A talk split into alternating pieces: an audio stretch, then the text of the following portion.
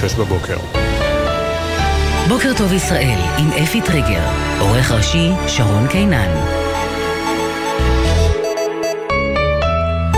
שלום לכם, היום ה-26 למלחמה, לוחמי ההגנה האווירית ירתו הלילה זו הפעם השנייה תוך יממה, איום אווירי שזוהה במרחב ים סוף מדרום לאילת. במקביל לירי, חבר מועצת השורא של החות'ים בתימן צייץ בטוויטר את המילה אילת, בעברית ובערבית, אה, אך אף ארגון עדיין לא קיבל אחריות על השיגור באופן רשמי. בגבול לבנון תקף חיל האוויר חוליית מחבלים ששיגרה טיל קרקע אוויר לעבר ישראל לפני כמה שעות.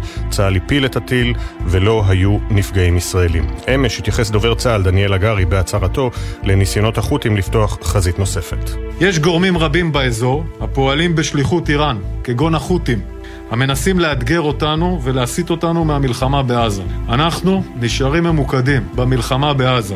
ובשומרון עצרו הלילה כוחות של יחידת המסתערבים את מזכיר הפת"ח בג'נין, עטה אבו רמילה, שבמהלך החודשים האחרונים מימן פעילות טרור וסייע למבוקשים ומחבלים, ובכך תרם להסלמה הביטחונית באזור. הובא למנוחות הלילה סמל ראשון רועי וולף, זיכרונו לברכה, שנפל בקרב ברצועת עזה. הלווייתו של חברו לסיירת גבעתי, סמל ראשון לוי ליפשיץ, תיארך באחת בצהריים.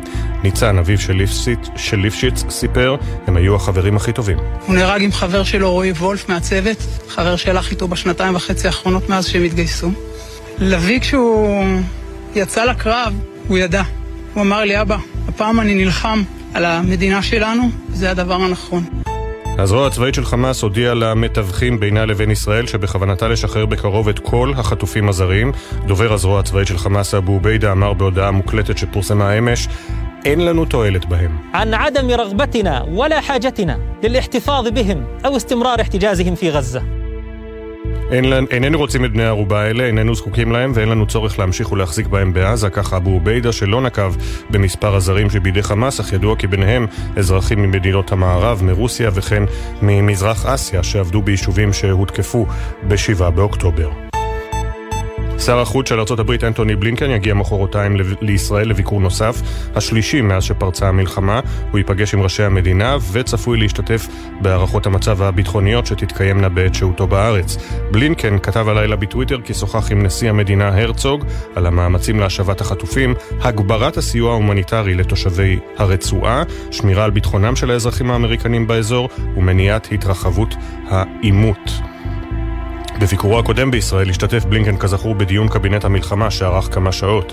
בבית הלבן מבקשים להתעדכן במצב הלחימה ברצועה ובהתקדמות מתן הסיוע ההומניטרי לתושבי עזה והביעו חשש מהתלקחות נוספת ביהודה ושומרון על רקע פעילות צה"ל באזור וחיכוכים בין יהודים לפלסטינים. הלילה שוחח נשיא ארצות הברית ביידן עם מלך ירדן עבדאללה השני. קולומביה וצ'ילה הורו לשגריריהן בישראל לשוב למדינותיהם על רקע המלחמה בעזה. נשיא קולומביה הטרי, גוסטבו פטרו, כתב בטוויטר אם ישראל לא תעצור את הטבח בעם הפלסטיני, אנחנו לא יכולים להיות שם. נש... נשיא צ'ילה, גבריאל בוריץ', ציין, צייץ גם הוא כי הוא מחזיר את שגריר צ'ילה בישראל להתייעצויות, והסביר שההחלטה התקבלה בהתחשב בהפרות של המשפט ההומניטרי הבינלאומי שביצעה ישראל בעזה, כך נשיא צ'ילה.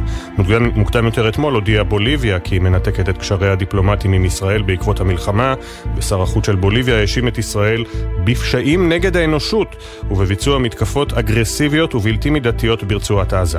גם בשנת 2009 נתקעה בוליביה את קשריה עם ישראל, אך חידשה אותם לפני כשלוש שנים. שר האוצר בצלאל סמוטריץ' חתם אמש על צו שמונע את עליית מחיר הבנזין לצרכן. המחיר יישאר ללא שינוי עד חמישה בנובמבר וימשיך לעמוד על שישה שקלים ותשעים וארבע אגורות לליטר בנזין. אם אחרי יום שלישי לא יימצא מקור תקציבי, המחיר צפוי לזנק ב-70 אגורות. מזג האוויר, במהלך היום ייתכנו גשמים מקומיים, מלווים בסופות רעמים, בעיקר בערים ובצפון הארץ. ייתכנו שיטפונות בנחלי המזרח, תחול ירידה קלה בטמפרטורות, אך יוסיף להיות חם מהרגיל לעונה. תזכורת לנהגים ולנהגות, מהבוקר חובה להדליק אורות בכבישים, גם בשעות היום עד 31 במרס. בוקר טוב ישראל עם אפי טריגר.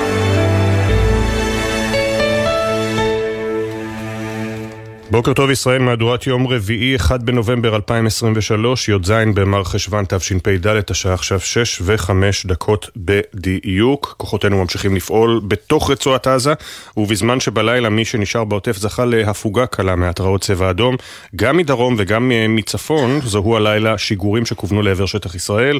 כתבנו הצבאי דורון קדוש, כוחות צה"ל ירתו הלילה טיל קרקע אוויר של חיזבאללה בגבול לבנון, ושוב החות'ים בתימן, על אף שעדיין לא קיבלו אחריות, פועלים אה, מנסים לפגוע סמוך לחופי אילת. שלום דורון. נכון, שלום אפי, אז אנחנו מדברים למעשה על פעולה של צה"ל אווירית אה, בארבע זירות שונות וגם קרקעית כמובן בתוך שטח רצועת עזה, אז נתחיל ממה שקורה בתוך שטח הרצועה, הכוחות נמצאים שם כבר אה, ארבע יממות או יותר מארבע יממות, פועלים בתוך שטח הרצועה, בצפון הרצועה, מתקדמים קדימה, מגיעים גם לאזורים עמוקים יותר בתוך השטח. בהמשך היום אנחנו בוודאי נוכל לפרט יותר על אופי הפעילות הקרקעית של צה"ל שם.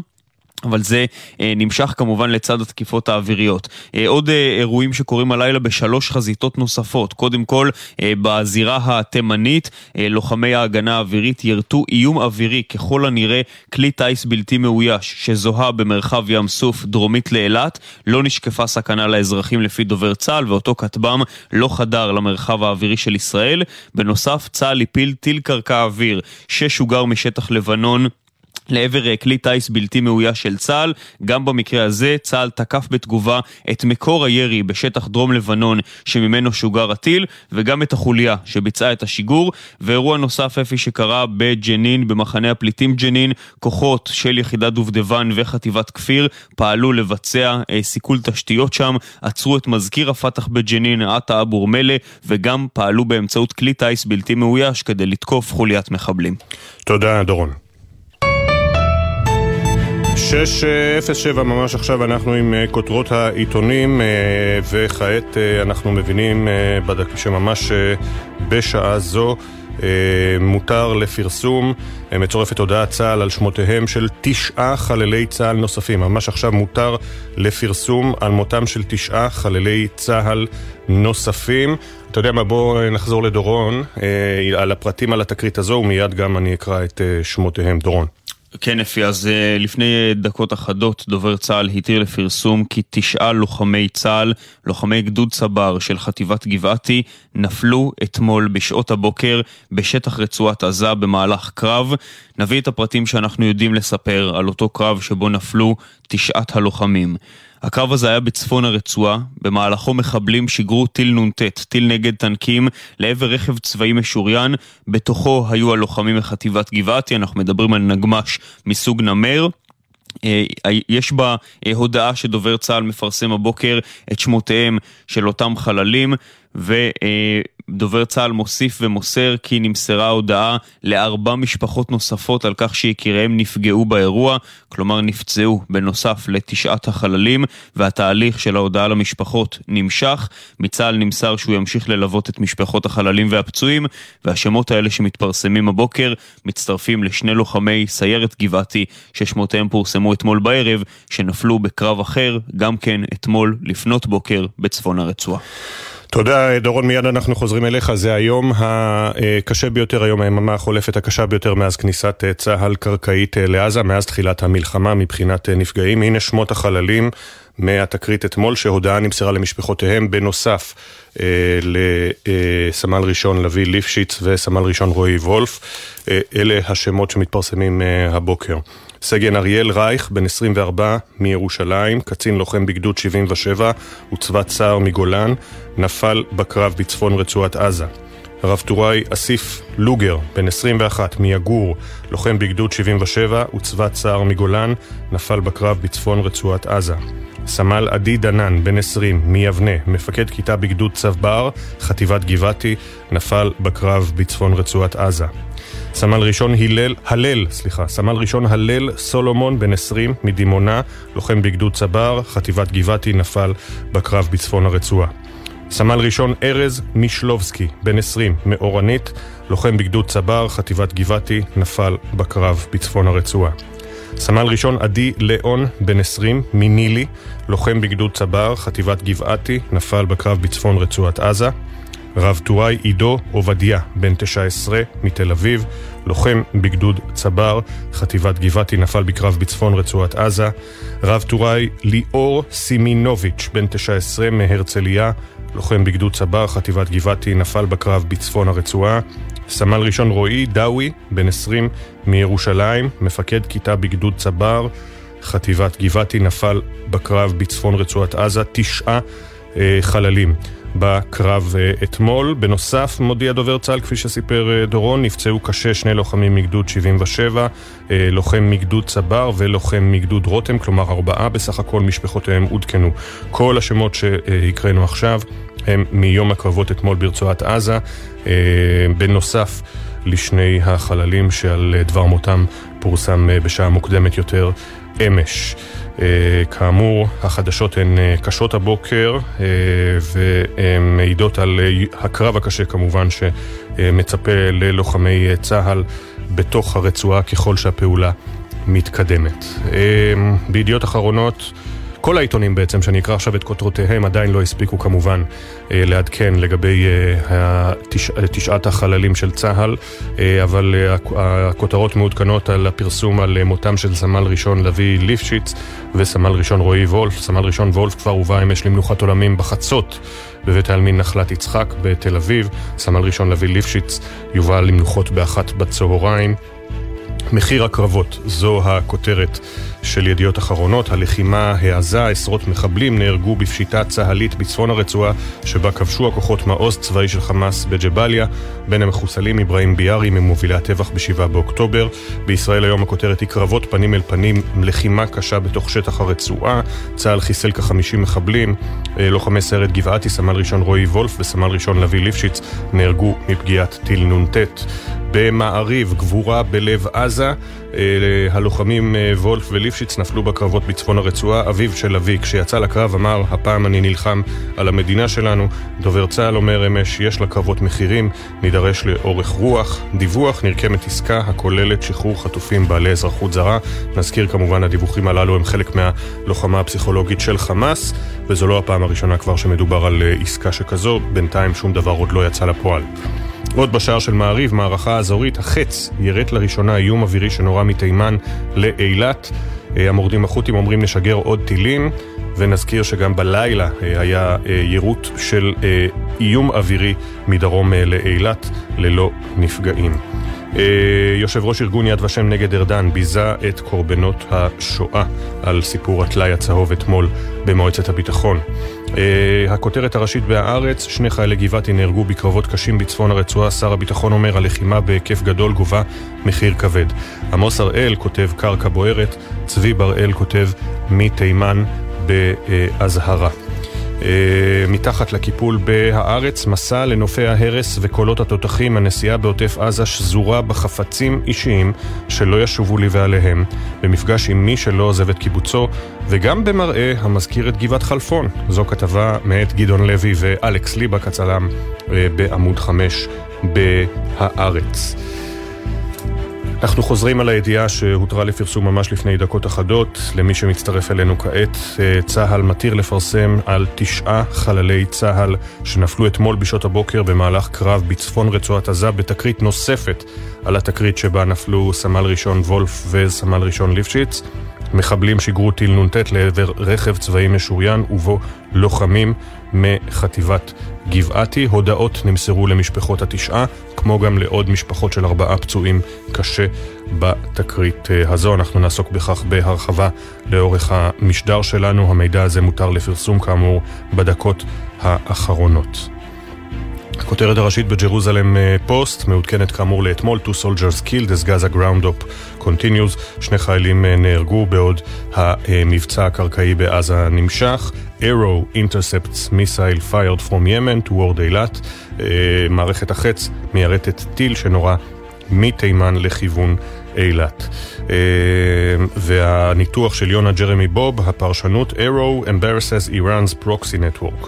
אה, מערכת החץ מביכה את רשת השליחים של איראן, הפרוקסית של איראן, כלומר המורדים החות'ים, אה, חיזבאללה וכדומה. אתמול היה כאמור יירוט של טיל שנורה על ידי החות'ים, במהלך הלילה היה עוד יירוט כזה. ללא נפגעים.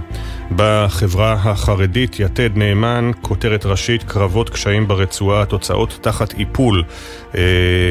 בכך מתייחסים כמובן למותם של תשעת החללים של דווח לראשונה לפני דקות אחדות. אה, נדגיש שוב, דובר צה"ל ביקש אתמול, אל תאמינו לשמועות, נעדכן, לא היה שום שחרור חטופים נוסף. אתמול מישהו אה, זדוני הפיץ שמועה ששוחררו חטופים במהלך הפעילות. אני מניח שכל מי שיש לו חברים בצה"ל או בתקשורת קיבל אתמול את ההודעות, שחררו, שחררו שניים, שלושה, ארבעה, חמישה חטופים, לא. אה, אין, לא היה שום שחרור חטופים, אה, כן היה אה, מחיר כבד אה, מאוד, ואנחנו כאמור מספרים לכם שמתחילת המלחמה אה, לאחר העדכון הבוקר, דובר צה"ל, צה"ל מסר הודעה למשפחות 326 חללי צה"ל.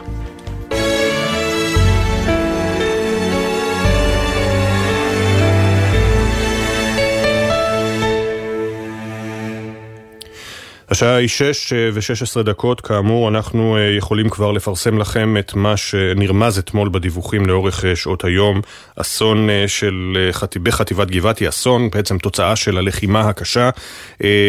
ידענו, כולם ידעו, בוודאי המפקדים ידעו, בוודאי החיילים שנכנסים, שעומדים להיכנס, שנמצאים שם, ידעו שזאת תהיה לחימה קשה ועזה בשטח בנוי, בעזה סוף 2023. חמאס השתלט על הרצועה ב-2007 כזכור, מאז אה, היו כמה וכמה מבצעים של צה"ל, חלקם עם כניסות קרקעיות, עופרת יצוקה ב-2008, אה, צוק איתן ב-2014, אבל ככל שחלפו השנים כמובן חמאס התעצם והצליח לייצר עוד ועוד אה, מלכודות. בסך הכל כמובן המאזן נוטל אה, בצורה ברורה לטובת צה"ל, אבל אה, בלחימה, כפי שאמר בסוף השבוע, או יותר נכון בתחילת השבוע, הרמטכ"ל רב-אלוף הרצי הלוי, אין לחימה בלי סיכון, בלי מחיר. תשעה חללים, כולם מחטיבת גבעתי. הודעות נמסרו למשפחותיהם, אני שוב מדגיש, הודעות נמסרו למשפחותיהם, ואני אחזור עכשיו שוב על השמות שהותרו לפרסום.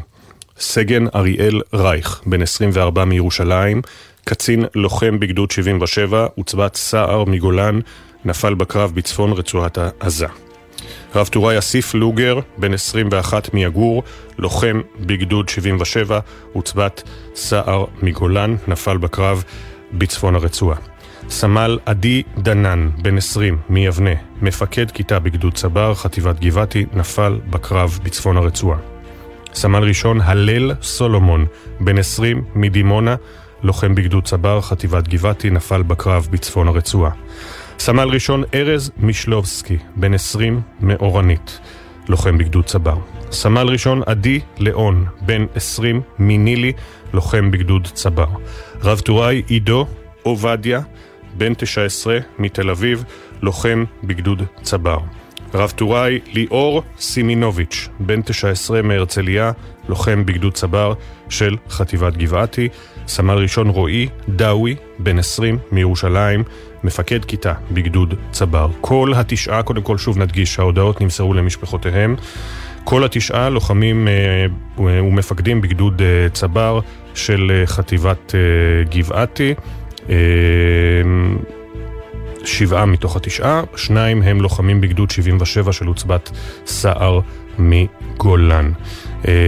וכאמור, עוד ארבעה חיילים נפצעו והודעות אה, נמסרו למשפחותיהם. עוד ארבעה חיילי צה"ל אה, נפצעו בפעילות אה, הזו. ארבע משפחות קיבלו את ההודעה שיקיריהן נפגעו באירוע והתהליך בעניינן נמשך, כך זה מוגדר. אז אה, אחרי כל גל השמועות אה, שאפף את המדינה אתמול, ואחרי שבשעת ערב מוקדמת יותר פורסם אה, דבר מותם של סמל ראשון לביא ליפשיץ וסמל ראשון רועי וולף בתקרית מוקדמת יותר בעזה, הפעם, הבוקר אנחנו יכולים לספר לכם לצערנו את הבשורה המרה על נפילתם של תשעה לוחמי גבעתי בירי טיל נ"ט לעבר ה... הכלי הצה"לי שבו הם נסעו. אז כאמור העיתונים כבר פחות מעודכנים, אבל הפרשנים ידעו את התוצאה הקשה ולכן הפרשנויות שלהם בהחלט רלוונטיות בלי להיכנס, מבלי שהם נכנסו למספרי הנפגעים של צה"ל ברצועה. נחום ברנע כותב אה, בידיעות אחרונות, עוטף ומהדק ולוחץ. בתום היום הרביעי לפעולה הקרקעית בצפון הרצועה, ערפל הקרב מתפזר בהדרגה. קיטור ואולי ביטור, אלה שני המושגים שמסכמים את השלב הזה בלחימה. עזה ובנותיה מכותרות למעשה. נוצרה רצועת ביטחון שמקיפה אותן סביב, ואמורה למנוע כניסה מבחוץ של בני אדם ואספקה, ולאפשר יציאה רק דרך מסדרונות שיגדיר צה"ל. זה עוטף עזה החדש, עוטף ומהדק ולוחץ. מדרום לעיר עזה נראה שהקיטור הופך לוויתור, אפיק נחל עזה מפריד בין צפון הרצועה למרכזה, אין יוצא ואין בה. תוכניות לוויתור עזה לרוחב עלו גם בסבבי לחימה קודמים, ומסיבות שונות לא בוצעו, הן בוצעו הפעם. בניגוד לסבבים הקודמים מדובר בכניסה עמוקה, כותב ברנע, לא רק לשטחים החקלאיים ולשוליים של האזור הבנוי, אלא לשכונות מאוכלסות. המחיר בחיי לוחמים כבד, כבד מאוד. החברה הישראלית מסוגלת לעמוד בו, אבל היא תעמוד בו רק אם תדע שיש תכלית למחיר הזה, שמאחורי המאמץ הצבאי ודם הלוחמים יש תוכנית מבוססת, מעשית, בת השגה. כמה פסקאות מהמאמר הבוקר של נחום ברנע בעיתון ידיעות אחרונות, כשהוא כותב אותו, אה, הוא כבר יודע כמובן שיש אה, הרוגים רבים לצה"ל אתמול ברצועה. אה, ויוסי יהושע כותב על אה, חטיבת גבעתי, אין חטיבה בצה"ל שמכירה את עזה יותר טוב מחטיבת גבעתי, אין מבצע קרקעי שהיא לא השתתפה בו, וזה נכון לא רק לכניסות צה"ל לרצועה אחרי הנסיגה ב-2005, אין חטיבה שהרגה יותר מחבלים, ואין חטיבה ששמרה טוב יותר על ביטחון היישובים שם ובעוטף בכלל. תחת מגבלות הצנזורה החמורות והמוצדקות, ניתן להניח בזהירות שמותם של לוחמי סיירת גבעתי לביא ליפשיץ וחברו לצוות רועי וולף נגרם עקב ירי טיל נ"ט, זהו איום מרכזי על כוחותינו, ועד עתה הם התמודדו איתו בהצלחה. אתמול, במסגרת הקרבות הקשים ביותר עד כה מאז השבת השחורה של 7 באוקטובר, התוצאה הייתה שונה. אה, ומוסיף אה, יוסי יהושע, אולם למרות הרגישות הלאומית לנושא הכאוב מכל של נפילת חיילים וחיילות, יהיה זה עוול ללוחמים ולאמת אם נתמקד במחיר הכבד ולא נטיל זרקור על ההישגים. גבעתי ויתר הכוחות עובדים כמו מכונת מלחמה משומנת. גם עתה לא נחשפה כל התמונה, אבל ברור כי צה"ל פועל בעומק הרצועה ובהיקפים שלא ראינו קודם. למי שמצטרף אלינו כעת, כאמור, הבשורה המרה אה, אתמול, כאשר אה, תשעה חיילי צה"ל, לוחמי גבעתי, נופלים מפגיעת אה, טיל נ"ט ברכב הצבאי שבו הם נס, אה, נסעו בתוך רצועת עזה במסגרת הפעילות הקרקעית. הודעות נמסרו למשפחותיהם. בואו נראה מה כותב עמוס הראל הבוקר בהארץ, קרקע בוערת. ארבעה ימים לאחר שהחל המהלך הקרקעי הוא כבר מסלים למלחמה של ממש. קשה, עיקשת, בלב שטח בנוי. כתוצאה מכך ישנם כנראה מאות רבות של הרוגים לחמאס, אך גם ישראל משלמת מחיר. חמאס הוא ארגון טרור, אך בהגנה הוא נלחם בשיטות של גרילה, הוא מחפש נקודות תורפה שבהן יוכל לגבות מחיר כבד יותר מצה"ל, אולם ישנן עוד חזיתות. אתמול בבוקר שיגרו המורדים החות'ים, שותפיה של איראן, טילים בליסטיים ומל"טים מתימן לעבר העיר אילת, שיורטו בהצלחה מעל ים סוף. זה חלק מהמאמץ האיראני המתוכנן לגבות את חמאס במלחמה נגד ישראל. אבל מוקד הסיכון העיקרי נותר בחזית הלבנונית. בימים הקרובים עלול חיזבאללה להחריף את התגובות שלו ולנסות לדרדר בהדרגה את קו שיגור הרקטות דרומה. כך אה, עמוס הראל בעיתון אה, הארץ הבוקר. אה, במעריב אנחנו הולכים למאמר של טל לברם, פרשן הצבאי, אזור מלחמה. זו אינה רק מלחמת עזה, התעצמות הלחימה במעוזי חמאס יחד עם הצטרפות החות'ים בתימן באופן גלוי למערכה יכולות להאיץ גם בחיזבאללה, שהצטרף עד עכשיו למערכה באופן חלקי בלבד, אה, ולהגדיל באופן משמעותי את היקפי הירי והטווח לעבר אזורים מיושבים בישראלים. כבר עכשיו מדובר בעימות צבאי אזורי, כותב לברם, רב-זירתי, שיש בו פוטנציאל גבוה להפוך למערכה אזורית של ממש. יום קרב קשה עבר על כוחותינו בעזה, לאחר uh, כניסה חלקה לתמרון הקרקעי, חדירה מהירה לעומק השטח והתקדמות מהירה מהצפוי לשכונות העיר עזה, הלחימה אינה צפויה להיות קלה, ולצד הישגים מרשימים של הכוחות בימים הראשונים ללחימה, צפויים לנו גם מחירים כבדים בהרוגים ובהישגים מבצעיים גם לחמאס, שנערך במשך שנים ובנה מערכי הגנה מתחת ומעל הקרקע כחלק מתפיסת הגנה סדורה אל מול כוחות גדולים של צה"ל שייכנסו לרצועה למבצע גדול ששעתו הגיעה. עם העמקת הכניסה הקרקעית והלחימה בשכונות העיר עזה, הופכת המלחמה לעימות אזורי רחב היקף, שבו גם האפשרות להפעלת כוח צבאי אמריקאי משמעותי אינה תרחיש דמיוני. זה מתוך המאמר של אה, טל לברם הבוקר בעיתון מעריב. כפי שאתם אה, שומעים, הפרשנים הצבאיים והמדיניים ככה מהלכים בין הטיפות בשעת סגירת הגיליונות. העיתונים, שעת לילה מאוחרת, עדיין לא הותרו לפרסום הבשורות הקשות של תוצאת אה, יום הקרבות אתמול בעזה. אמרנו כבר, זה אה, היום הקשה ביותר לצה"ל מאז פתיחת המלחמה, מאז השבעה באוקטובר שהיה היום כמובן הקשה מכולם. אה, בוודאי היום הקשה ביותר מאז אה, פתיחת המבצע הקרקעי. אה, צריך לומר, ואני אומר את זה, נכון שאני אומר את זה מתוך האולפן הממוזג פה של גלי צה"ל ביפו, אבל על בסיס צפייה בחדשות, קריאה בחדשות וגם כמובן צפייה ומעקב אחרי הרשתות החברתיות ואחרי כל דיווחי החדשות זה חלק מהעבודה שלנו בשנים האחרונות. אז צריך לומר ש... כשצה"ל הכין את התוכניות הללו, אה, גם כששמעו בחוץ את הטענות למה לא נכנסים, למה לא נכנסים, למה לא נכנסו באותו יום, למה לא הרגו 50 אלף פלסטינים ב-7 באוקטובר, למה לא עשו ככה, למה לא עשו ככה. חלק מהתוכניות המלחמה מביאות בחשבון כמובן את המלכודות שחמאס אה, הכין, וחלק מה...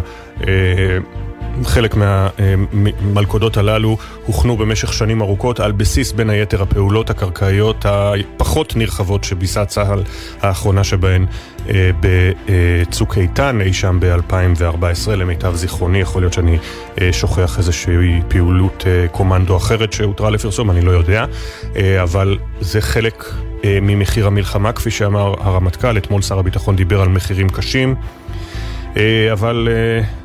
לא שיש בזה נחמה, חמאס ספג עד עתה כנראה מאות הרוגים, פגיעה אדירה בתשתיות שלו, ואנחנו בטוחים שהחיילים אה, שנמצאים בשטחי הכינוס ששומעים אותנו עכשיו, והלוחמים שנמצאים בפנים ממש עכשיו, אה, יודעים לשמור אה, גם על המורל וגם על המיקוד כדי להביא את התוצאה הנכונה.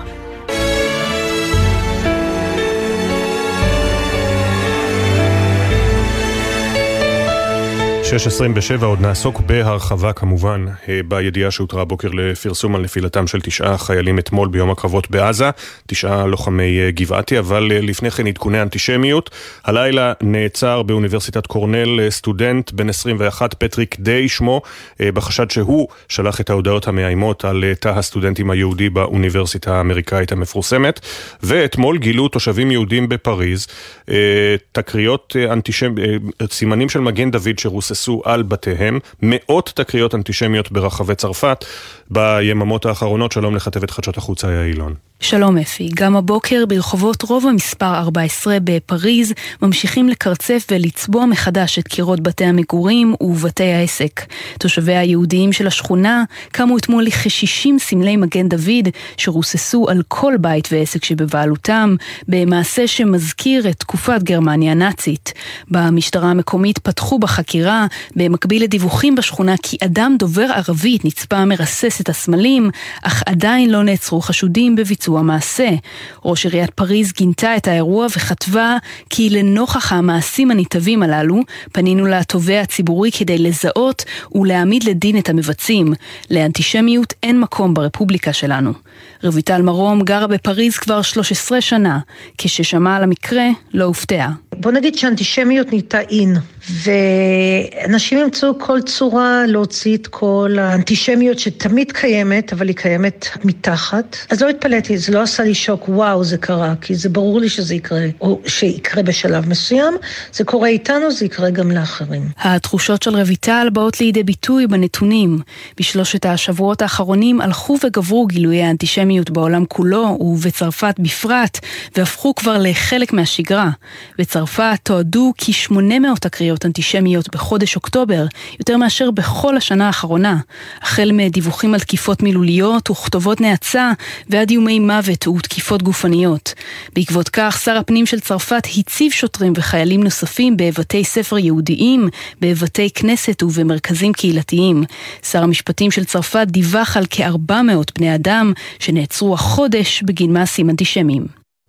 תודה. היה אילון כתבת אה, חדשות החוץ, אנחנו מתקרבים לשעה 6:30, הנה הכותרות. הבוקר הותר לפרסום כי תשעה חללי צה"ל נפלו אתמול ברצועת עזה בשתי uh, תקריות. סגן אריאל רייך, בן 24 מירושלים, קצין לוחם מגדוד 77 וצבת סער מגולן, נפל uh, בקרב בצפון רצועת עזה. רב טוראי אסיף לוגר, בן 21 מיגור, לוחם בגדוד uh, 77 וצבת סער מגולן, נפל uh, בקרב בצפון רצועת uh, עזה. Uh, לוחמי השריון הללו uh, נפלו כשהטנק שלהם עלה על מטען בצפון הרצועה. עוד שני לוחמים באירוע הזה מגדוד 77 נפצעו קשה, הודעות נמסרו גם למשפחותיהם. שבעה חללים נפלו כשטיל נ"ט אה, נורה לעבר רכב צבאי משוריין ובו לוחמים מחטיבת גבעתי. הנה שמותיהם. סמל עדי דנן, בן 20 מיבנה, מפקד כיתה בגדוד צבר, חטיבת גבעתי. סמל ראשון הלל סולומון, בן 20 מדימונה, לוחם בגדוד צבר. סמל ראשון ארז משלובסקי, בן 20 מאורנית, לוחם בגדוד צבר. סמל ראשון עדי ליאון, בן 20 מנילי, לוחם בגדוד צבר. רב טוראי עידו עובדיה, בן 19 מתל אביב, לוחם בגדוד צבר. רב טוראי ליאור סימינוביץ', בן 19 מהרצליה, לוחם בגדוד צבר. סמל ראשון רועי דאווי, בן 20 מירושלים, מפקד כיתה בגדוד צבר. כאמור, שבעת השמות האחרונים נפלו מפגיעת טיל נ"ט ברכב הצבאי שבו אה, נסעו. אה, בנוסף, אה, נמסרה הודעה לארבע משפחות על כך שיקיריהן נפגעו באירוע והתהליך בעניינן נמשך, כך מוסר דובר צה"ל. תשעת השמות הללו מתאספים לשמותיהם אתמול של סמל ראשון לביא ליפשיץ וסמל ראשון רועי וולף, זכרו לברכה, שנפלו מוקדם יותר אתמול אה, ברצועה. סמל ראשון וולף הובא הלילה למנוחת עולמים בבית העלמין נחלת יצחק. הלווייתו של חברו הטוב, סמל ראשון לביא ליפשיץ, תיארך באחת בצהריים. ניצן, אביו של ליפשיץ, סיפר אתמול, הם היו החברים הכי טובים. הוא נהרג עם חבר שלו, רועי וולף מהצוות, חבר שהלך איתו בשנתיים וחצי האחרונות מאז שהם התגייסו. לביא כשהוא יצא לקרב, הוא ידע. הוא אמר לי, אבא, הפעם אני נלחם על המדינה שלנו, וזה הדבר הנכון. מתחילת המלחמה נמסרה הודעה למשפחות 326 חללי צה"ל. עוד בלחימה הלילה, לוחמי ההגנה האווירית ירטו זו פעם שנייה תוך יממה איום אווירי שזוהה במרחב ים סוף מדרום לאילת. במקביל לירי, חבר מועצת השורא של החות'ים בתימן צייץ בטוויטר את המילה אילת בעברית ובערבית. אף ארגון עדיין לא קיבל אחריות על השיגור באופן רשמי. בגבול לבנון תקף חיל האוויר חוליית מחבלים ששיגרה טיל קרקע אוויר לעבר ישראל לפני כמה שעות. צה"ל הפיל את הטיל, לא היו נפגעים ישראלים. דובר צה"ל, תת-אלוף דניאל הגרי, התייחס אמש לניסיונות החות'ים לפתוח חזית נוספת. יש גורמים רבים באזור הפועלים בשליחות איראן, כגון החות'ים, המנסים לאתגר אותנו ולהסיט אותנו מהמלחמה בעזה. אנחנו נשארים ממוקדים במלחמה בעזה. בשומרון עצרו הלילה כוחות יחידת המסתערבים את מזכיר הפת"ח בג'נין, עטה בורמילה, שבמהלך החודשים האחרונים מימן פעילות טרור וסייע למבוקשים ומחבלים, ובכך תרם להסלמה הביטחונית באזור. שר החוץ של ארה"ב אנטוני בלינקן יגיע מחרתיים לישראל לביקור נוסף השלישי מאז שפרצה המלחמה והוא צפוי להשתתף שוב בהערכות המצב הביטחוניות שתתקיימנה בעת שהותו בארץ. בלינקן uh, סיפר הלילה כי שוחח עם נשיא המדינה יצחק הרצוג על המאמצים להשבת החטופים, הגברת הסיוע ההומניטרי לתושבי הרצועה, שמירה על ביטחונם של האזרחים האמריקנים באזור ומניעת התרחבות העימות. לפי שעה אין עדכוני תנועה לנהגים מאולפן גלגלצ ומזג האוויר במהלך היום ייתכנו גשמים מקומיים מלווים בסופות רעמים, בעיקר בהרים ובצפון הארץ, ייתכנו שיטפונות בנחלי המזרח. עדיין יוסיף להיות חם מהרגיל לעונה. נזכיר נהגים ונהגות הבוקר 1 בנובמבר, מהיום ועד 31 במרס, חובה להדליק אורות גם בשעות היום בכבישים בין עירוניים. אנחנו יוצאים להפסקה של 44 אה, שניות בלבד ואחריה המשך העדכונים. בוקר טוב ישראל.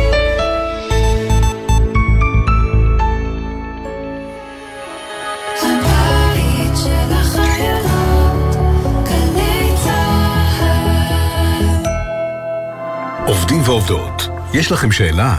אנחנו כאן בשבילכם. משרד העבודה פתח למענכם מוקד מידע לזכויות עובדים בעת חירום. כוכבית 3080. כל מה שחשוב לכם לדעת במקום אחד. חל"ת, מילואים, זכויות הורים ועוד. כוכבית 3080. מוקד זכויות עובדים בחירום. משרד העבודה.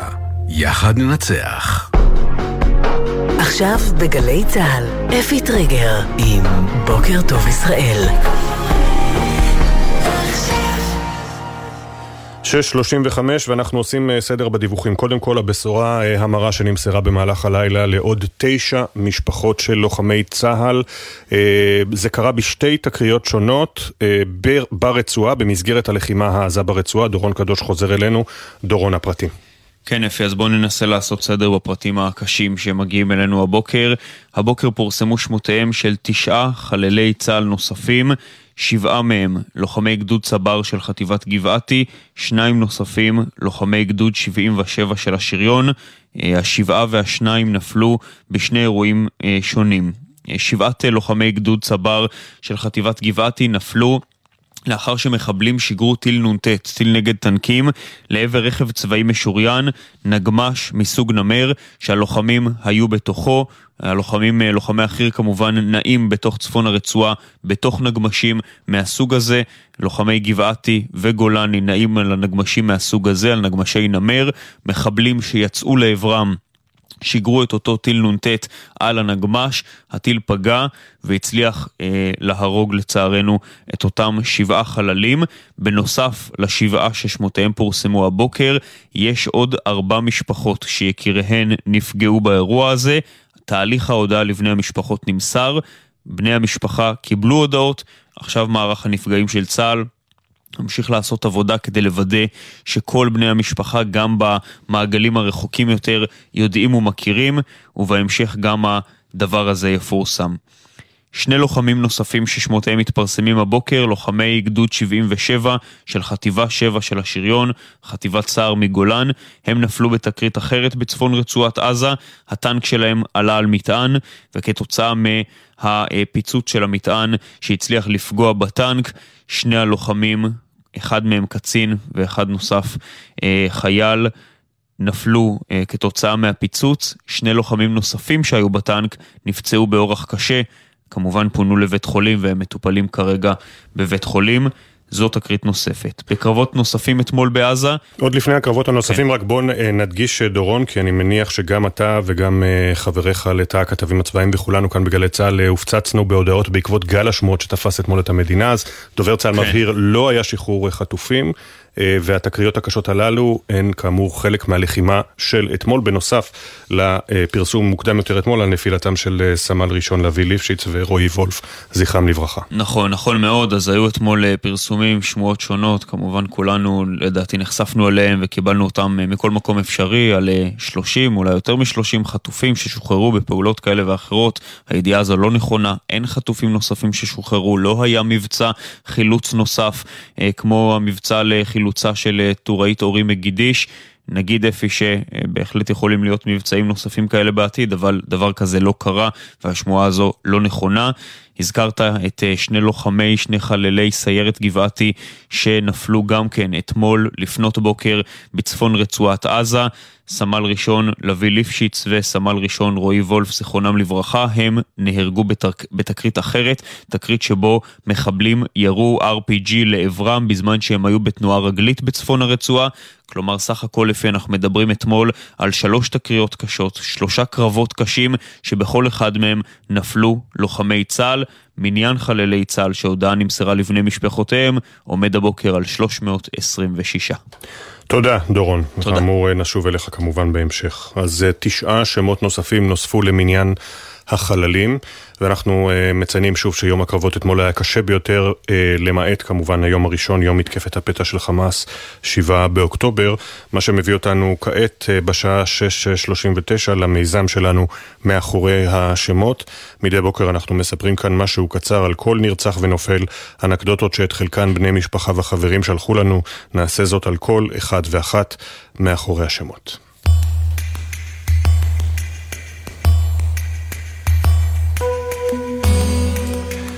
שישה מבני משפחת קדם סימנטוב נרצחו בקיבוץ ניר עוז. האם תמר הייתה פעילה חברתית והתמודדה לראשות המועצה האזורית אשכול בבחירות שאמורות היו להיערך אתמול. שוחחנו עם נועה, אחותה, על המשפחה היפה. אה, היא מספרת לנו שתמר חלמה להוביל את העוטף לעתיד טוב יותר. האב, יונתן, ג'וני, היה איש גידולי השדה. לימד את ילדי הקיבוץ לזהות כל שדה לפי התלולית שלו, ובזכותו גם בני השלוש ידעו מה הם קומביין, טרקטור או מגוב. על התאומות ארבל ושחר, בנות חמש וחצי, נועה מספרת שהיו כמו אדמה ושמיים. לארבל הייתה עין של צלמת מקצועית, ושחר, בעלת נפש של אומן, אהבה יותר מכל שוקולד. עומר היה רק בן שנתיים וחצי, אבל בעיטות הוולה שלו לא היו מביישות את מסי. קרול, אמו של ג'וני, נרצחה גם כן. קרול לא נתנה לקשיים שעברה למנוע ממנה להגשים עוד ועוד חלומות גם בגיל השלישי, ותמיד הייתה מוקפת במשפחה וחברים. דביר רחמים, בן 23, נרצח במסיבה ברעים כשסייע לפצועים מהטבח. דביר חלם להיות פסיכיאטר, ואמור היה להתחיל החודש את השנה הראשונה בלימודי מדעי ההתנהגות. סמל ראשון רועי וייזר, בן 21 מאפרת, היה לוחם בגדוד 13 בגולני. אפילו המורים של רועי לא יכלו לעמוד בפני שמחת החיים המדבקת של וייזר, והוא לימד אותם שקצת בלגן בשיעור זה בריא. אביעד אדרי נרצח בכפר עזה. אביעד היה חם מזג, זריז ובעל דעות נחרצות על כל נושא, אבל תמיד ידע גם להקליל את האווירה כשמתח כמעט כל אדם שפגש. אולגה רומשקין, בת 28 מפתח תקווה, נרצחה במסיבה ברעים. כילדה ספגה אולגה הצקות, אבל לא נכנעה לבריונות ותמיד ידעה לעמוד על שלה. היא התעניינה באסטרולוגיה, והכי הכי אהבה את החתולה, קליו. דור רידר, במקור בן קיבוץ סעד, נרצח בבארי, לשם עבר רק באחרונה. דור לא, הספיק, לא הפסיק להתגאות שבארי הוא קיבוץ מסודר עם מכונות קפה ויישומון נגיש. גם כשביקר בסעד, התעקש לחזור לישון בביתו החדש. משפחתו ייסדה לזכרו את מיזם "אנחנו דור מנצח", להנפת דגל המדינה בכל מקום. בני הזוג ניר פורטי ושי רגב נרצחו במסיבה ברעים. האישיות של ניר הייתה מורכבת מניגודים משלימים. כאיש העולם הגדול, היה מחובר מאוד לבית. דעתן שתמיד פתוח לשמוע את האחר. יודע לחגוג עד הבוקר, אבל לפעמים, כמו סבתא בת מאה לפי החברים. שי, שהייתה כתבת במעריב, התנדבה לפני הצבא בגאנה, ומספרים שהפיצה אור לכל עבר כמו פרח חמניה. איתי ואתי זק ובנם שגיא בן ה-14 נרצחו בקיבוץ כיסופים. הם נמצאו, הם נמצאו חבוקים בביתם, והיו יחד עד לרגע האחרון. אתי ואיתי היו האנשים הכי חמים שיש. חיילת בודדה שהגיעה לקיבוץ מספרת איך משפחת זק אימצה אותה והתייחסה אליה כבת בית מהרגע הראשון מבלי אפילו להכיר אותה. שגיא היה בילדותו תמיד עם חיוך ענק ואנרגיה משוגעת. רב סמל במילואים מתניה אלסטר, בן 23 משדה אילן, נפל לאחר שנפגע מטיל נ"ט בגבול לבנון. בחג סוכות האחרון טייל מתניה במדבר והתעקש לבנות סוכה עם מה שיש. הג'יפ שלו וסלע גדול שימשו כקירות, ושיח קיקיון שמצא הפך לסכך.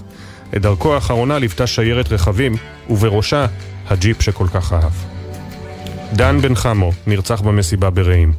הטעם של דן במוזיקה היה מאוד מגוון, R&B לצד מזרחית וטראנס, הוא האזין להיפ-הופ ישראלי עוד לפני שזה הפך למיינסטרים. כמנהל, היה דן כמו אח גדול לעובדיו. סמל ראשון דור לזימי, בן 21 מכפר תבור, היה מפקד כיתה בגדוד 13 בגולני. כשהיה במכינה קדם צבאית, הבחין יום אחד כי דגל ישראל המתנוסס על גג המבנה קרוע. דור העיר למדריך שלו, שלא מיהר להחליף את הדגל. כעבור מספר ימים מצא המדריך את דור על גג המכינה, מכריז בגאווה, החלפתי את הדגל, עכשיו אפשר להמשיך.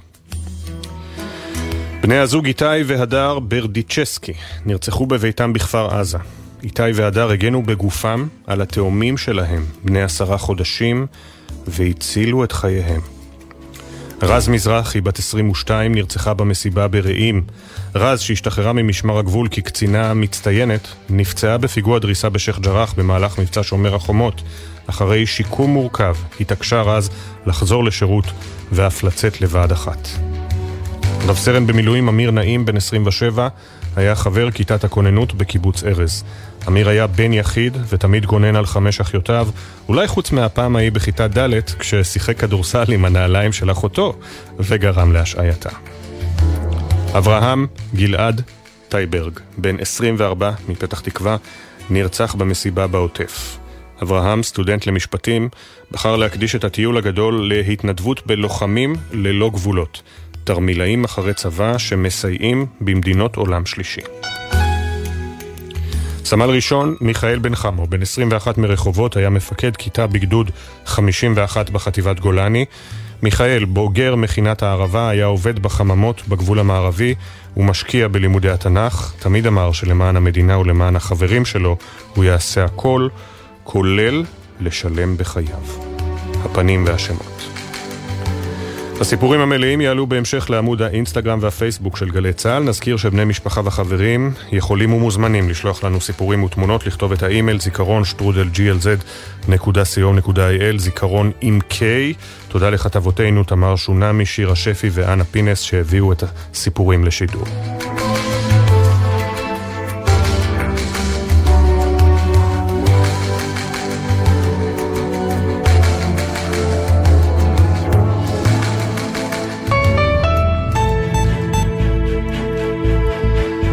ואחרי אה, מאחורי השמות, אנחנו אה, נאלצים לבשר את בשורת האיוב, כאמור שהותרה לפרסום הבוקר בשש. עוד תשעה חללי צה"ל נוספים אה, למצבת החללים מתחיל, מ-7 באוקטובר, 326 חללי צה"ל מתחילת המלחמה עד כה, שהודעות נמסרו למשפחותיהם. שתי תקריות שונות אתמול ברצועת עזה. אה, בעצם שלוש. הראשונה אה, עם התוצאות הקשות של נפילתם של סמל ראשון רועי וולף וסמל ראשון לביא ליפשיץ, זכרם לברכה, זה כבר פורסם אמש. סגן אריאל רייך, בן 24 מירושלים, קצין לוחם בגדוד 77 וצבת צער מגולן, נפל אה, בקרב בצפון רצועת עזה. רב טוראי אסיף לוגר, בן 21, מיגור, לוחם בגדוד 77, אה, עוצבת צער מגולן, נפל בקרב אה, בצפון רצועת עזה. אה, שני לוחמי השריון נפלו כשהטנק שלהם עלה על מטען בצפון הרצועה. באותו אירוע נפצעו קשה שני לוחמים נוספים מגדוד 77. עוד שבעה חללים נפלו לאחר שמחבלים שיגרו טיל נ"ט לעבר רכב צבאי משוריין, ובו לוחמים מגדוד צבר של חטיבת גבעתי, ואלה שמותיהם. כולם כאמור לוחמים מפקדים בגדוד צבר של חטיבת גבעתי. סמל עדי דנן, בן 20, מיבנה. סמל ראשון הלל סולומון, בן 20, מדימונה. סמל ראשון ארז מישלובסקי, בן 20, מאורנית. סמל ראשון עדי ליאון, בן 20, מנילי. רב טוראי עידו עובדיה, בן 19, מתל אביב. רב טוראי ליאור סימינוביץ', בן 19, מהרצליה. סמל ראשון רועי דאווי, בן 20, מירושלים. יהי זכרם ברוך.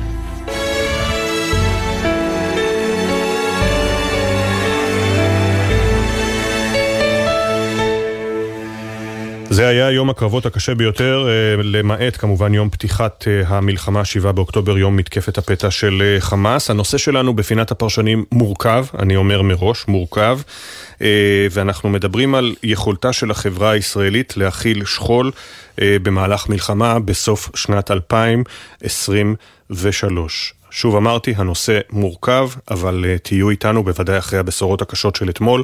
מצטרפים אליי שניים, האלוף במילואים מתן וילנאי, לשעבר סגן ראש הרמטכ"ל, ומי שגם היה בין היתר ראש אכ"א, שלום לך, בוקר טוב. בוקר טוב.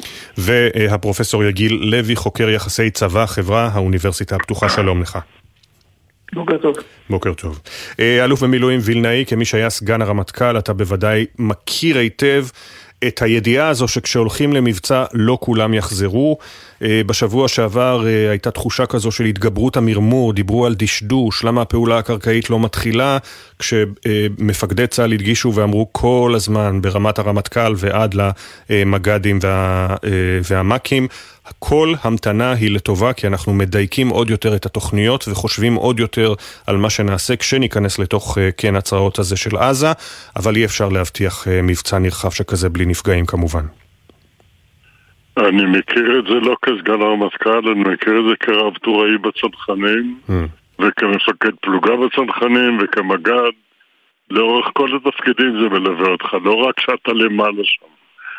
ואכן זהו אה, נושא אנושי קשה מאין כמותו. ואני כבר אגיד, יש לי אמונה מלאה בצה"ל, ממש אמונה מלאה, למרות המכה הקשה של השביעי באוקטובר שעוד תיבחן ותיבדק. אני מכיר את המפקדים, את הרוח שלהם, הם דואגים לחיי אדם, הם מבינים את המשמעות של חיי אדם. אחת העוצמות של החברה הישראלית זה היכולת שלה לקבל נפגעים בתנאי שברור שיודעים לאן הולכים ומה עושים. הדבר המרכזי זה התחושה שאין ברירה ולכן אנחנו עושים את המעשה הזה. ועל זה החברה תהיה מאוד חזקה, ואני כבר מעיר שמה שמצפה לנו עכשיו זה ארוך עם הרבה דשדוש, שידרוש הרבה מאוד סבלנות מהחברה על מנת להתמודד עם התופעה של הנפגעים. פה מיד נחזור להיבטים אה, הצבאיים, אבל כאמור איתנו גם הפרופסור יגיל אה, לוי, חוקר יחסי צבא-חברה, האוניברסיטה הפתוחה. רק על אה, השעה האחרונה, מאז שפרסמנו את דבר מותם של עוד תשעה חללים, אולי יערכו באחד מן הימים מחקר אקדמי, פרופסור לוי.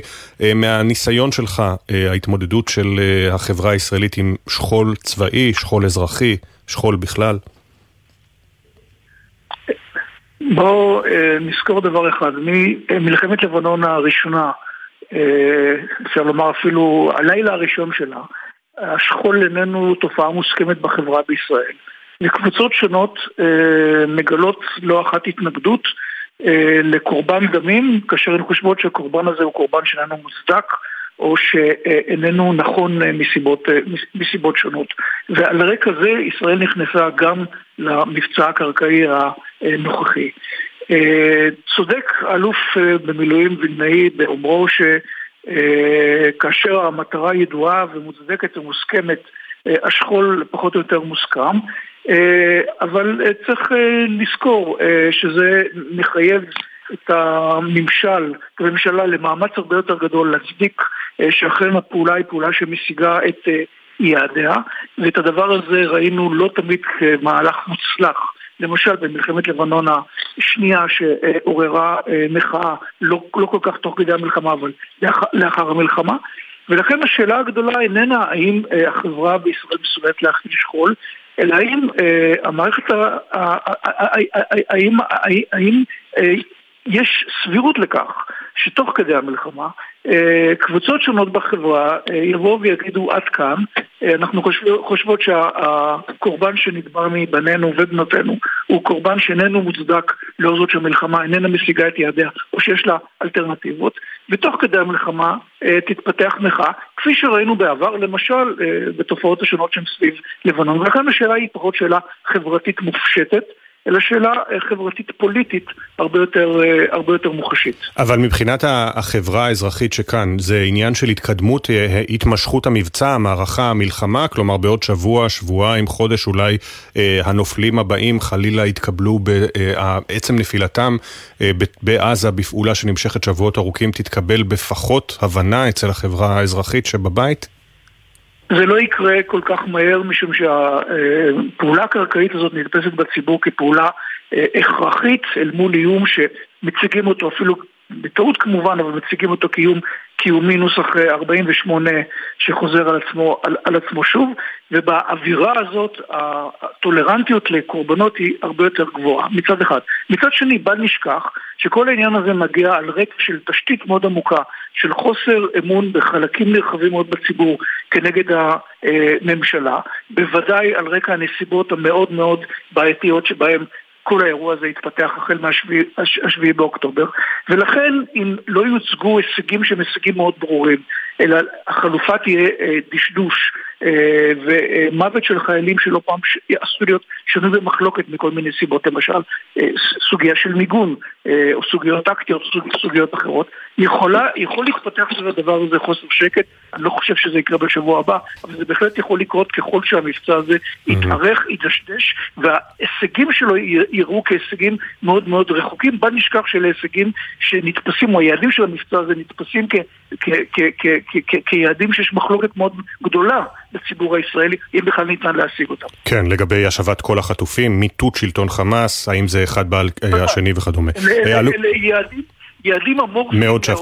מאוד שאפתניים. לממשלה, אבל מצד שני גם, אה, מצד שני גם מבססים פער מאוד מאוד גדול בין הקורבן לבין השגתה של אה, התכלית הסופית של המלחמה הזאת. אה, ושוב אני מזכיר למי שמצטרף אלינו, הדיון שלנו הוא מורכב אה, וחלילה לא נועד כדי לרפות את ידי הלוחמים, זה דיון אה, מורכב כי זה דיון שגם מובא אה, בשיקול, בשיקולים שמפקדים ובוודאי ראשי הדרג המדיני והפוליטי מביאים בחשבון כשהם עומדים לצאת למבצע, למלחמה. אלוף במילואים וילנאי, דווקא על הרקע הזה שהדברים שאמר פרופסור לוי, עד כמה חשוב באמת ללוחמים ולמפקדים ו, ולדרג הצבאי העובדה ש...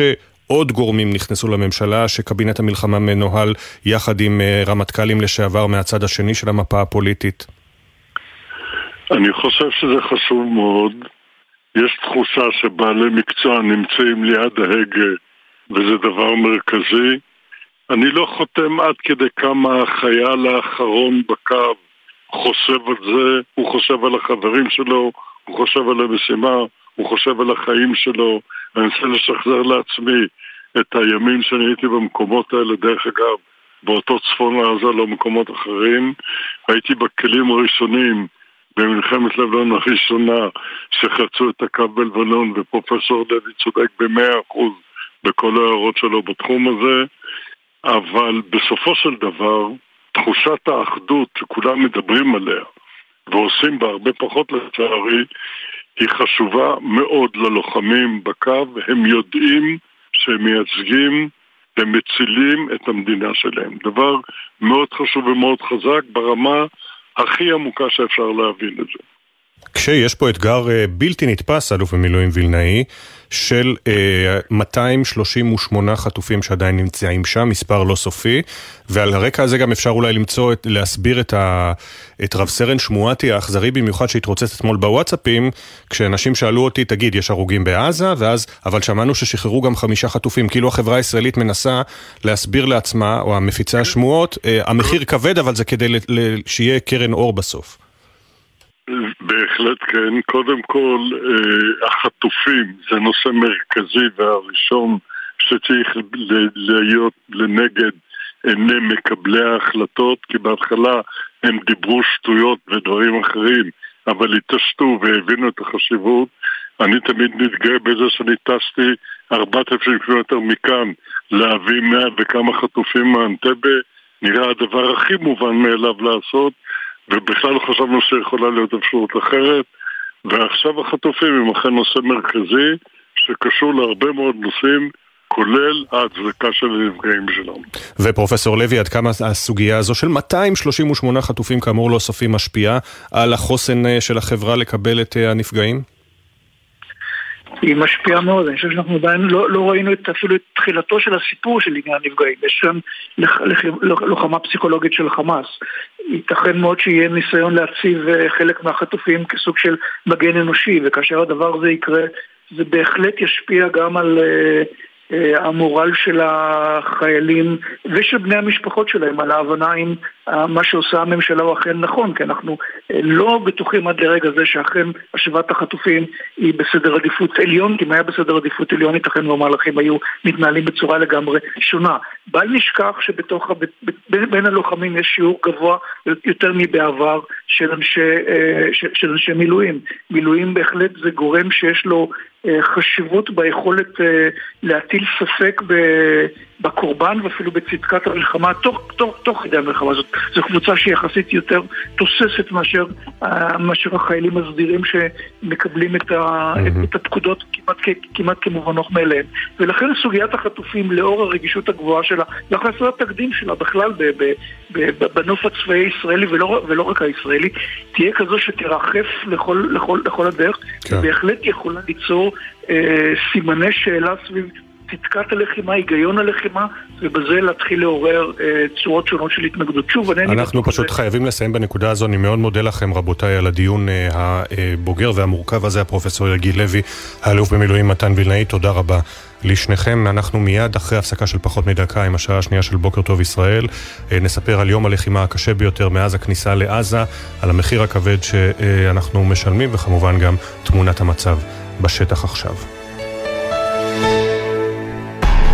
אתם מאזינים לגלי צה"ל. מ-1 בנובמבר, חובה להדליק אורות ביום בדרכים בין-עירוניות. נהגי אופנועים, מוניות, משאיות ואוטובוסים חייבים להדליק אורות ביום גם בדרכים עירוניות. הרלב"ד, יחד נגיע ליעד. גלי צה"ל מזמינה אתכם להצטרף למאמץ המשותף למען התושבים בקו האש, במיזם המיטה החמה של גל"צ וגלגלצ. באמצעות מוקד הפניות שלנו נחבר בהתאם לצורך וליכולת בין אזרחים ללא פתרונות לינה בעקבות המצב, לבין אלה המוכנים ויכולים לסייע.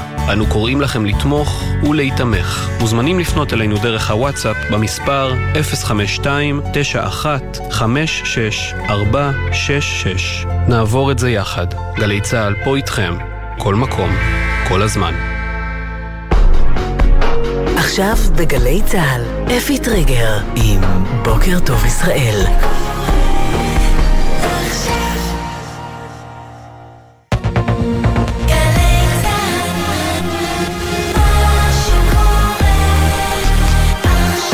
שבע בגלי צה"ל. יממה קשה ברצועה, תשעה חיילי צה"ל נוספים נפלו בקרבות. במלחמה יש גם מחירים, והמחירים ביממה האחרונה היו מחירים כבדים. כתבנו הצבאי דורון קדוש ידווח ונהיה עם חבר הכנסת מתן כהנא מהמחנה הממלכתי ואלוף משנה במילואים יאיר בן שלום, לשעבר ראש מחלקת נפגעים בצה"ל. פרידה מרועי ולוי. זה רגע שמטלטל אותך. לוי היה בן אדם שאהב אנשים. רועי וולף ולוי ליפשיץ נפלו בצפון הרצועה, כתבתנו נועה ברנס ואנה פינס שוחחו עם חבריהם ונהיה עם תבור, חברו של לוי. עדות משמי עזה. אנחנו בתקיפה, טיל יצא. טייסי F-16 בשיחה עם כתבנו קובי מנדל על הגיחות לעזה וללבנון. זה מעסיק אותנו מאוד, לראות איך נמזער ככל האפשר את הסיכוי לפגיעה בשבויים. בוקר טוב ישראל.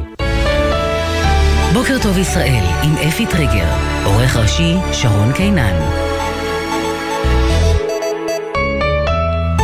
שלום לכם. דובר צה"ל מתיר הבוקר לפרסום שמותיהם של תשעה חללי צה"ל שנפלו אתמול ברצועת עזה. שני לוחמי גדוד 77 של השריון נפלו כשהטנק שלהם עלה על מטען בצפון הרצועה. סגן אריאל רייך, בן 24 מירושלים, קצין לוחם בגדוד 77, הוצבע צער מגולן, רב טוראי אסיף לוגר, בן 21 מיגור, לוחם בגדוד 77, הוצבע צער מגולן. באותו אירוע נפצעו קשה שני חיילים נוספים. באירוע נוסף נהרגו שבעה לוחמי גדוד צבר של גבעתי במהלך קרב בצפון רצועת עזה, לאחר שמחבלים שיגרו טיל נ"ט לעבר רכב צבאי משוריין שבו היו. אלה שמותיהם סמל עדי דנן, בן 20 מיבנה, סמל ראשון הלל סולומון, בן 20 מדימונה, סמל ראשון ארז מישלובסקי, בן 20 מאורנית, סמל ראשון עדי ליאון, בן 20 מנילי, רב טוראי עידו עובדיה, בן 19 מתל אביב, רב טוראי ליאור סימינוביץ', בן 19 מהרצליה, סמל ראשון רועי דאווי, בן 20 מירושלים, יהי זכרם ברוך. בנוסף, נמסרה הודעה לארבע משפחות על כך שיקיריהן נפגעו באותו אירוע. במהלך הלחימה ביממה האחרונה נפצעו קשה גם שני לוחמים מגדוד 77, לוחם מגדוד צבר ולוחם מגדוד רותם, משפחותיהם עודכנו. הלילה הובא למנוחות סמל ראשון רועי וולף, זיכרונו לברכה, שנפל אתמול בקרב ברצועת עזה. הלווייתו של חברו הטוב לסיירת גבעתי, סמל ראשון לוי ליפשיץ, תארך היום באחת בצהריים. מתחילת המלחמה נמסרו הודעות למשפחות 326 חללי צה"ל. לוחמי ההגנה האווירית ירתו הלילה זו הפעם השנייה תוך יממה, איום אווירי שזוהה במרחב הים האדום מדרום לאילת. במקביל לירי, חבר מועצת השורא של החות'ים בתימן צייץ בטוויטר את המילה אילת בעברית ובערבית, אבל אף ארגון עדיין לא קיבל אחריות על השיגור באופן רשמי. בגבול לבנון תקף חיל האוויר חוליית מחבלים ששיגרה טיל קרקע אוויר לעבר ישראל במהלך הלילה. צה"ל הפיל את הטיל, לא היו נפגעים ישראלים. דובר צה"ל, תת-אלוף דניאל הגרי, התייחס אמש בהצהרתו לניסיונות החות'ים לפתוח חזית נוספת. יש גורמים רבים באזור הפועלים בשליחות איראן, כגון החות'ים, המנסים לאתגר אותנו ולהסיט אותנו מהמלחמה בעזה. אנחנו נשארים ממוקדים במלחמה בעזה. ובשומרון עצרו הלילה כוחות יחידת המסתערבים את מזכיר הפת"ח בג'נין עטה אבו מילה, שבמהלך החודשים האחרונים מימן פעילות טרור וסייע למבוקשים, ובכך תרם להסלמה הביטחונית באזור. הזרוע הצבאית של חמאס הודיעה למתווכים בינה לבין ישראל שבכוונתה לשחרר בקרוב את כל החטופים הזרים. דובר הזרוע הצבאית של חמאס אבו עוביידה אמר בהודעה מוקלטת שפורסמה אמש, אין לנו תועלת בהם. عن عدم رغبتنا ولا حاجتنا للاحتفاظ بهم أو استمرار احتجازهم في غزة איננו רוצים את בני הערובה האלה, איננו זקוקים להם ואין לנו צורך להמשיך ולהחזיק בהם בעזה, כך אבו עוביידה, שלא נקב במספר הזרים שבידי חמאס. ככל הידוע ביניהם יש אזרחים ממדינות המערב, מרוסיה וכן ממזרח אסיה, שעבדו ביישובים שהותקפו ב-7 באוקטובר. שר החוץ של ארצות הברית, אנטוני בלינקן, יגיע מחרתיים לישראל לביקור שלישי מאז שפרצה המלחמה. הוא צפוי להשתתף שוב בהערכות המצב הביטחוניות שתתקיימנה בעת שהותו בארץ. בלינקן שוחח הלילה עם נשיא המדינה יצחק הרצוג וציין כי דיברו על המאמצים להשבת החטופים וגם על הגברת הסיוע ההומניטרי לתושבי הרצועה. קולומביה וצ'ילה הורו לשגריריהן בישראל לשוב למדינותיהם על רקע המלחמה בעזה. נשיא קולומביה הטרי גוסטבו פטרו כתב בטוויטר אם ישראל לא תעצור את הטבח בעם הפלסטיני, אנחנו לא יכולים להיות שם.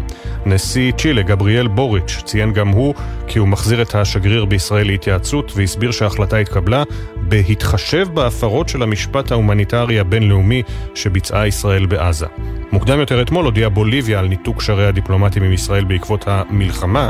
שר החוץ של בוליביה אף האשים את ישראל בפשעים נגד האנושות במתקפות אגרסיביות ובלתי מידתיות ברצועת עזה. כזכור, ב-2009 ניתקה בוליביה את קשריה עם ישראל, ולפני כשלוש שנים חידשה אותם. לפי שעה עדכוני תנועה מגלגלצ, מזג האוויר במהלך היום, ייתכנו גשמים מקומיים מלווים בסופות רעמים, בעיקר בהרים ובצפון הארץ, ייתכנו שיטפונות בנחלי המזרח, עדיין יוסיף להיות חם מהרגיל לעונה. תזכורת לנהגים מהבוקר ועד 31 במרס, חובה להדליק אורות, גם בשעות היום בכבישים בין עירוניים. בוקר טוב ישראל עם אפי טריגר.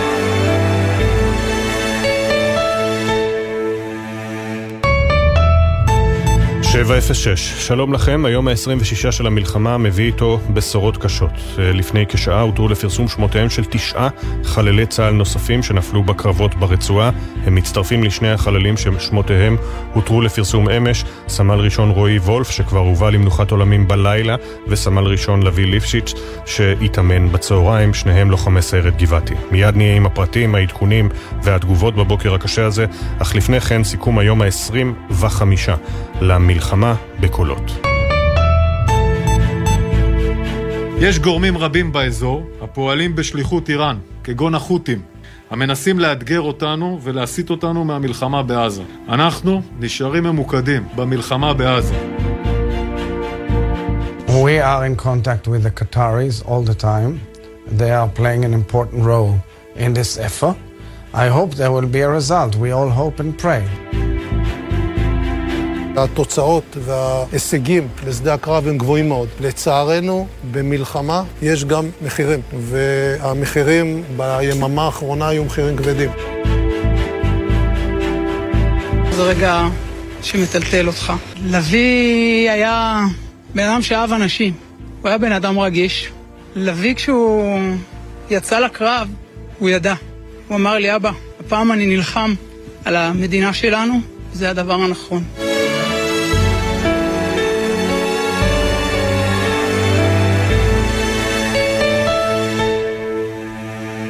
וכאמור, הבוקר פורסמו שמותיהם של תשעה לוחמי צה"ל שנפלו ביום הקרבות הקשה אתמול ברצועה. דורון קדוש, כתבנו לענייני צבא וביטחון, שלום. שלום אפי, הבוקר אנחנו נכנסים אל היממה החמישית של התמרון הקרקעי ברצועת עזה, כשהיממה האחרונה הייתה קשה במיוחד. לוחמי צה"ל ניהלו קרבות עזים מול מחבלים בצפון הרצועה, והבוקר אנחנו מתבשרים על נפילתם בקרב של תשעה לוחמים ביום הקרבות אתמול. שבעה מהחללים, מגדוד צבר של חטיבת גבעתי, נפלו לאחר שמחבלים שיגרו טיל נ"ט לעבר הנגמ"ש שבו נסעו, נגמ"ש מסוג נמר. הם היו בתנועה, הנ"ט פגע ברכב המשוריין, והלוחמים שהיו בתוכו נפגעו. באירוע הזה, אפי, בנוסף לשבעת החללים, נפגעו עוד ארבעה לוחמים. הודעה נמסרה גם לבני משפחותיהם, ותהליך מסירת ההודעה עדיין נמשך. בתקרית אחרת, שני לוחמי גדוד 77 של השריון מחטיבה 7 נפלו לאחר שהטנק שלהם עלה על מטען בצפון הרצועה. המטען העוצמתי הצליח לפגוע בטנק, קצין ולוחם נהרגו, ויש באירוע הזה אפי שני לוחמים נוספים שנפצעו באורח קשה. בקרבות נוספים אתמול בעזה נפצעו קשה גם לוחם מגדוד צבר ולוחם מגדוד רותם של חטיבת גבעתי, ונזכיר אפי שאמש פורסמו שמותיהם של שני החללים הראשונים שנפלו בתמרון הקרקעי ברצועה, לוחמי סיירת גבעתי, שניהם נהרגו לאחר שטיל נ"ט RPG פגע בהם כשהיו בתנועה רגלית בפעילות הקרקעית ברצועה, סך הכל לפי ביממת הקרבות הקשה אתמול בעזה, שלוש תקריות שבהן נפלו לוחמי צה"ל, מניין חללי צה"ל שהודעה נמסרה לבני משפחותיהם עומד הבוקר על 326, במותם ציוו לנו חיים. אין ספק, ובמהלך גם יום הפעילות הקשה אתמול, הישגים משמעותיים לצה"ל בשטח. נכון, הקרבות אתמול היו קשים במקביל להתקדמות של צה"ל. לתוך עומק הרצועה, מגיעים כבר לאזור העיר עזה, ואתמול כוחות חי"ר ושריון בפיקוד חטיבת גבעתי הצליחו להשתלט על מעוז צבאי של החמאס במערב ג'באליה בצפון הרצועה. המעוז הזה, אפי, שימש את גדוד ג'באליה של חמאס, הוא שימש אותם לאימונים לקראת פעולות טרור, בין היתר כמובן לאימונים ששם התאמנו החוליות של המחבלים לקראת מתקפת 7 באוקטובר, יש שם תשתיות ירי, מנהרות טרור של לוחמי צה"ל כרגע השתלטו עליהן, והמנהרות האלה משמשות בין היתר גם למעבר של אה, מחבלים למרחב החוף. מצאו שם אמצעי לחימה רבים מאוד. במהלך יום האתמול, לוחמי צה"ל חיסלו כ-50 מחבלים. תודה, דורון. תודה. נשוב אליך בהמשך גם עם הזירות הנוספות במלחמה הזו. ואמש הותרו לפרסום שמותיהם של סמל ראשון רועי וולף וסמל ראשון לביא ליפשיץ, זכרם לברכה, שנפלו בתקרית נוספת ברצועה. גורלם נקשר אה, לנצח האחד בשני. הם העבירו יחד את השירות הקרבי, אבל מתחת למדים ולוואסח הפציעו שתי נפשות אומן, של שניים שלא תמיד הולכים בתלם ומקפידים על חשיבה עצמאית. כתבותינו אנה פינס ונועה ברנס שוחחו עם החברים והמשפחות שמתחילים להיפרד מרועי ומלביא על הדרך לקומתה אותה הסגולה שלא הייתה מובנת מאליה. השיר שהושמע בבית העלמין הצבאי בנחלת יצחק בהלוויית סמל ראשון רועי וולף היה שיר שכתב ושר. רועי גם ניגן בגיטרה ופסנתר.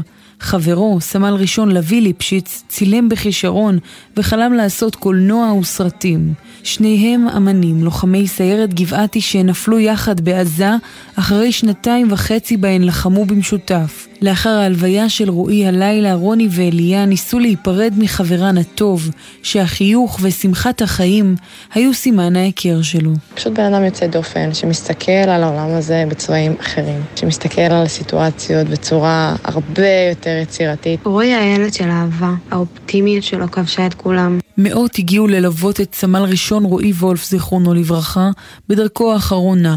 עם שלומי שוחחנו רגע לפני ההלוויה הלילית, הוא הכיר את רועי כחניך בצופים. שלומי מספר שזכה באח צעיר. אני בטוח במאה אחוז שהוא יצא גיבור ושהוא הטיל ככה לא מעט אנשים. בעיניים שלו היה אפשר לראות כמה אכפת לו מהחברים שלו ומהמשפחה שלו, והוא היה כמו אח קטן שלי. אם היה איזה רגע שקשה לי, וכמדריך אתה מנסה מאוד להזכיר את זה. הוא לא היה מפספס את זה, הוא היה חניך אהוב עליי בכל הזמנים. הנער האמיץ מרמת גן, שהתנדב ראשון לכל משימה, הותיר אחריו אחות וזוג הורים. אמו נפל בקרב בצפון רצועת עזה, סמל ראשון לוי ליפשיץ, אביו ניצן ואימו שלומית סיפרו על השיחות האחרונות עם בנם. הוא אמר, אבא, אני לא רוצה להיות חת מלחמה. אמרתי לו, לוי, מה שאתה תעשה, יהיה להציל אנשים. לוי, כשהוא יצא לקרב, הוא אמר לי, אבא, פעם אני נלחם על המדינה שלנו, זה הדבר הנכון. כששלחתי לו הודעה וראיתי V1, אה, הבנתי. לצד הנשק, לוי תמיד נשא עמו מצלמה.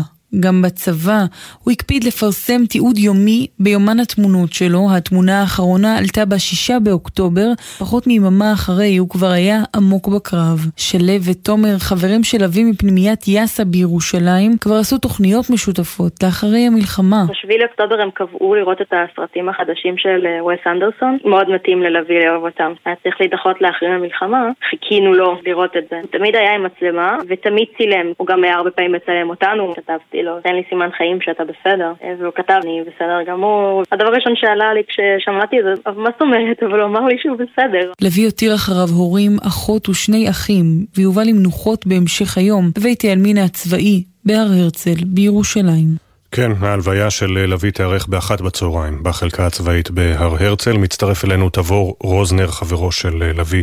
שלום תבור. שלום אפי. אנחנו כמובן משתתפים בצערכם ובצער המשפחה. ספר לנו על ההיכרות שלך עם לביא. אמ, אני ולביא למדנו ביחד אה, בפנימייה, בפנימיית יאסה בירושלים. אמ, סליחה, הקול שלי קצת רועד. אמ, היינו ביחד אה, בכיתה, בי"א-י"ב, והיינו חברי חדר בכיתה י'. והכרת אותו בעצם ממש כשהגעת לפנימייה, הוא אחד הראשונים שהכרת. הוא הראשון שהכרתי mm. בפנימייה לגמרי. אה, ביום הראשון לפנימייה מגיעים עם ההורים, מקבלים אה, שיבוץ לחדר ופורקים את כל הציוד. אה, אני זוכר שהגעתי ראשון לחדר, הרבה התרגשות עם שני ההורים שלי. התחלתי לפרוק ציוד וניסיתי לפנטז קצת על מי, עם מי אני מבלה פה את השנה כשפתאום נכנס לחדר אחד האנשים הכי חייכניים שראיתי בחיים גם מלווה בשני ההורים המדהימים שלו ודבר ראשון שהוא עשה פשוט היה לקפוץ עליי וללחוץ איתה ולהגיד שלום, אני לביא והוא היה פשוט אדם חייכן, מקסים, פשוט אדם מדהים ולאט לאט אה, ככה הכרת אותו יותר, וכמו שאמרה נועה בכתבה ששידרנו לפני, הייתה לו נפש של אומן, הוא אהב מאוד קולנוע, נכון? לחלוטין. הוא היה בפנימייה במגמת אה, אומנות, עסק המון בצילום, הוא היה צלם באמת מוכשר בצורה יוצאת דופן, היה לו, אה, נאמר גם בכתבה, עמוד באינסטגרם שהוא מעלה תמונה יומית מהחיים שלו בצבא. עסק הרבה בקולנוע, הרבה באומנות, כן. Mm-hmm. ספר לנו איזה סיפור על uh, לביא שמאפיין אותו מהפנימייה. סיפור שמאפיין אותו מהפנימייה? הסיפור שרץ לי בראש זה כבר מאתמול זה היינו ביחד בחדר כמו שאמרתי בכיתה י' ולוי היה אדם דתי אה, ככה שכל בוקר הוא היה מניח תפילין ושם טלית והמיטה שלי הייתה המיטה שקרובה יותר לחלון ואני מתנצל, אני לא אדם דתי, ככה שאני לא מבין לגמרי, אבל אני חושב שאמורים לראות את השמיים בזמן התפילה הזאת, או באחת מהתפילות האלה בשחרית, ככה שהוא היה צריך להתפלל ליד החלון. וכל בוקר בכיתה י' הייתי פוקח את העיניים, והוא היה מעליי עם טלית ותפילין, ותמיד הבדיחה הקבועה הייתה שהוא כמו המלאך השומר שלי שם בפנימייה. וזהו, זה כל מה שאני מצליח לחשוב עליו מאז אתמול. כן. ידעתם שהוא uh, ב... נכנס לעזה, שהוא לוחם במלחמה?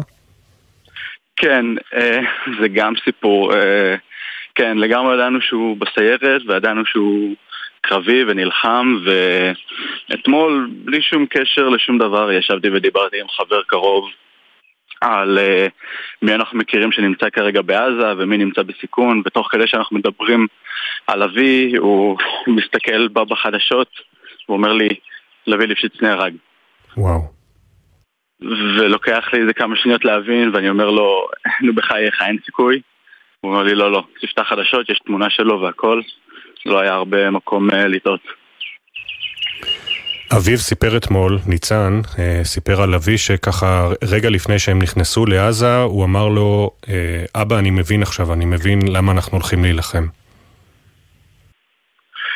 אני מאמין שהוא, שהוא הבין ושהוא ידע לחלוטין למה הוא עושה את זה. לביא תמיד היה צריך, אה, אני לא אגיד סיבה, אבל הוא תמיד היה צריך להשקיט את הנפש שלו באיזושהי דרך, ואני מאמין שהמלחמה הזאת, הוא ידע שהוא יוצא בשביל להגן על... על הדרום ועל כל מדינת ישראל, ושהוא עשה את זה בלב שלם. לפני, כמובן לפני השבעה באוקטובר, לפני השבועות הארורים האלה, יצא לכם לדבר על הצבא, על אה, משמעות השירות? במהלך התיכון אני זוכר שדיברנו על זה הרבה. אמ, הוא רצה להיות קרבי, הוא מאוד רצה להיות קרבי, הוא התנדב להרבה מיונים קרביים וגיבושים, ובסוף הוא הגיע באמת אה, לסיירת גבעתי, ו... כמו שאפשר לראות, אני מאמין שהוא נתן, אה, נתן שם את הכל. תבור, אני קודם כל רוצה להודות לך שבבוקר הקשה הזה דיברת איתנו, סיפרת לנו על אה, לביא. ועל החיים המיוחדים שלו, ואני שוב משתתף בצערכם, צער החברים, המשפחה. תודה רבה שדיברת איתנו ושלא תדעו עוד צער. תודה רבה. תבור רוזנר, חברו של לביא ליפשיץ, שיובא למנוחות באחת בצהריים בחלקה הצבאית בבית העלמין בהר הרצל בירושלים. בדקות האחרונות אה, דובר צה"ל מעדכן על עוד אה, יעדים של חמאס אה, שנכבשו במהלך יום הקרבות אתמול וגם על המספרים המעודכנים. 11 אלף מטרות של ארגוני הטרור מתחילת הלחימה הותקפו ואנחנו אומרים לצד המחיר הקשה, הכבד מנשוא ששילם צה"ל אתמול, 11 לוחמים נהרגו אתמול ועוד כמה נפגעו. יש גם הישגים בשדה הקרב, הישגים משמעותיים וכמובן המפקדים גם יודעים שיחד עם הלחימה מגיע גם המחיר. דורון קדוש, חוזרים אליך.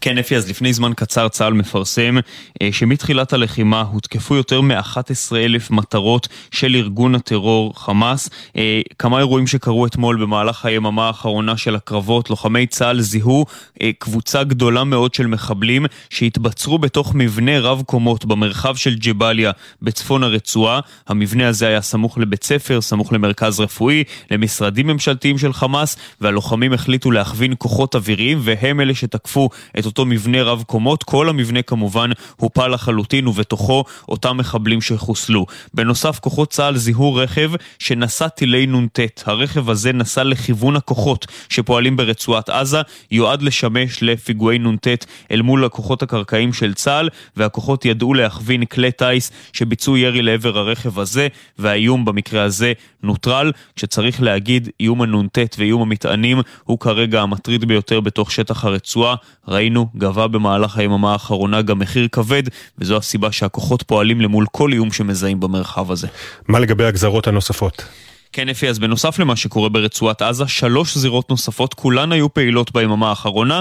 נתחיל מאירועי השעות האחרונות בג'נין. כוחות יחידת המסתערבים של מג"ב עצרו את מזכיר הפת"ח בג'נין, עטה אבורמלה. הוא קידם בחודשים האחרונים פעילות טרור בשטח, מימן בעשרות אלפי שקלים פיגועים ונתן סיוע למבוקשים ופעילי טרור. במערכת הביטחון אומרים שיש לו חלק משמעותי בהסלמת המצב הביטחוני באזור. בנוסף, הייתה פעילות של מספר יחידות של צה"ל בתוך מחנה הפליטים ג'נין תקפו שם חוליית מחבלים באמצעות כלי טיס בלתי מאויש וחשפו צירים ממטענים. שלושה מחבלים חוסלו שם סך הכל.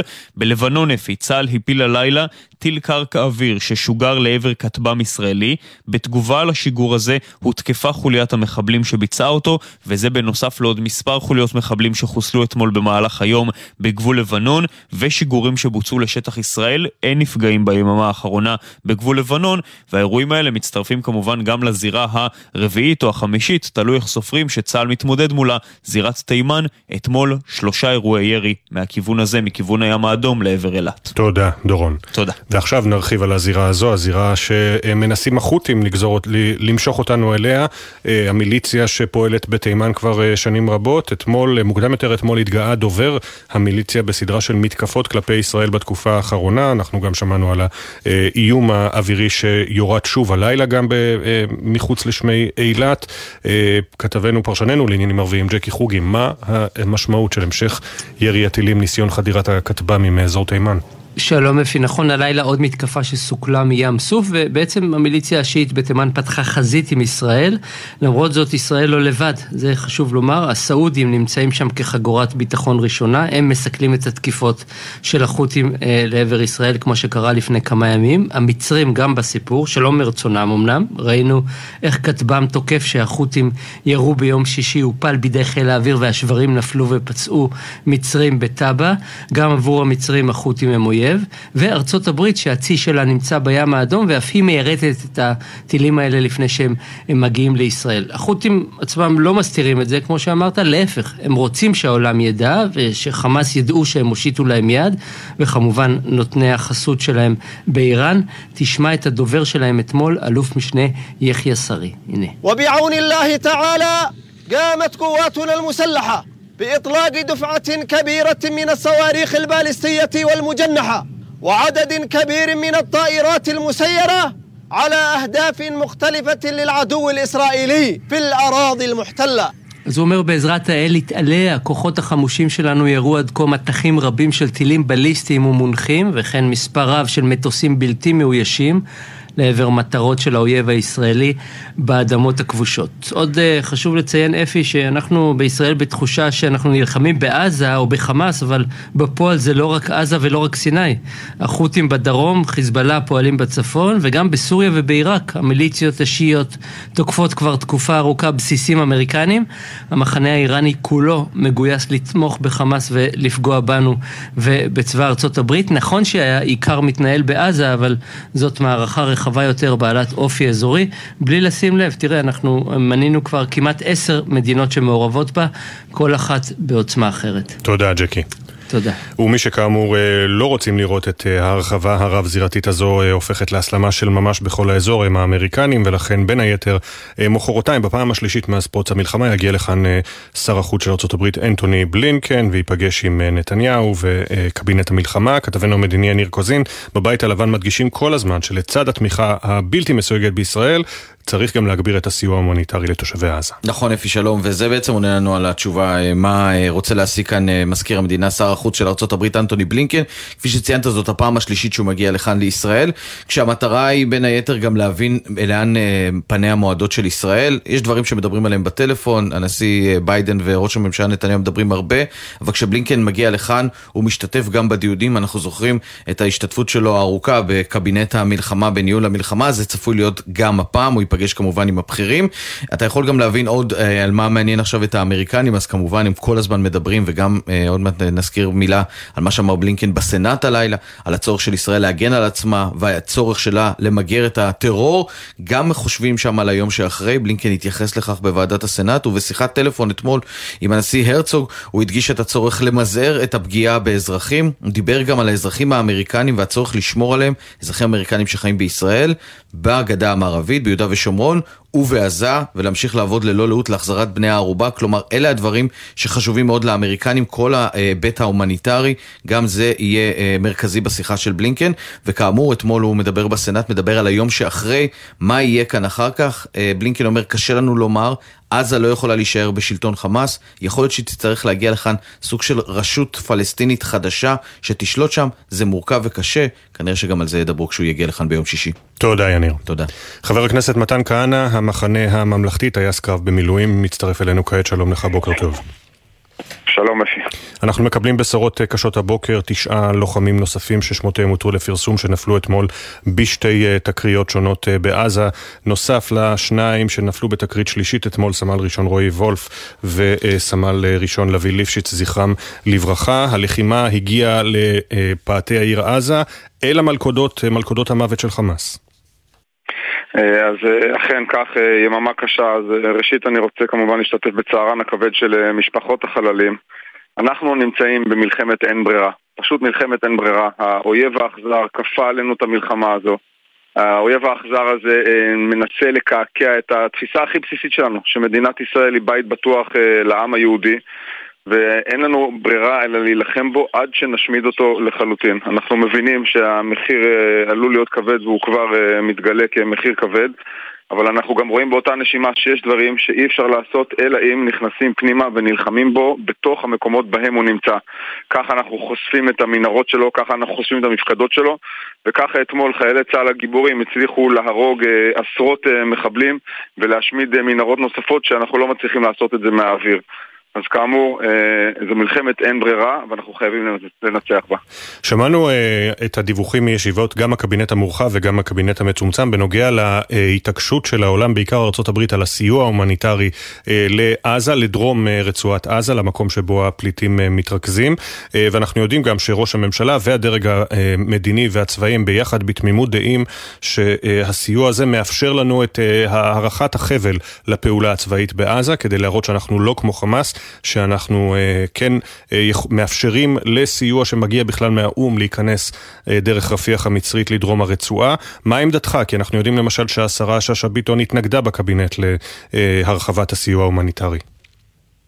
אפי, צריך להודות על האמת. אני לא חושב שיש אזרח ישראלי אחד שלא שורפת לו הנשמה מהמחשבה השנה שאנחנו מאפשרים את העברת הסיוע ההומניטרי הזה לדרום רצועת עזה, כאשר במקביל נמצאים כמעט 240 אזרחים ישראלים ובני אדם חטופים שם, כולל תינוקות, ילדים וזקנות, זה שורף את הנשמה. אבל מלחמה לא מנהלים בריק, ואנחנו צריכים לעשות את השיקולים שטובים למדינת ישראל. וכן, כדי להרוויח זמן וכדי להרוויח לגיטימציה בינלאומית, כנראה שאנחנו צריכים לאפשר את הדברים האלה.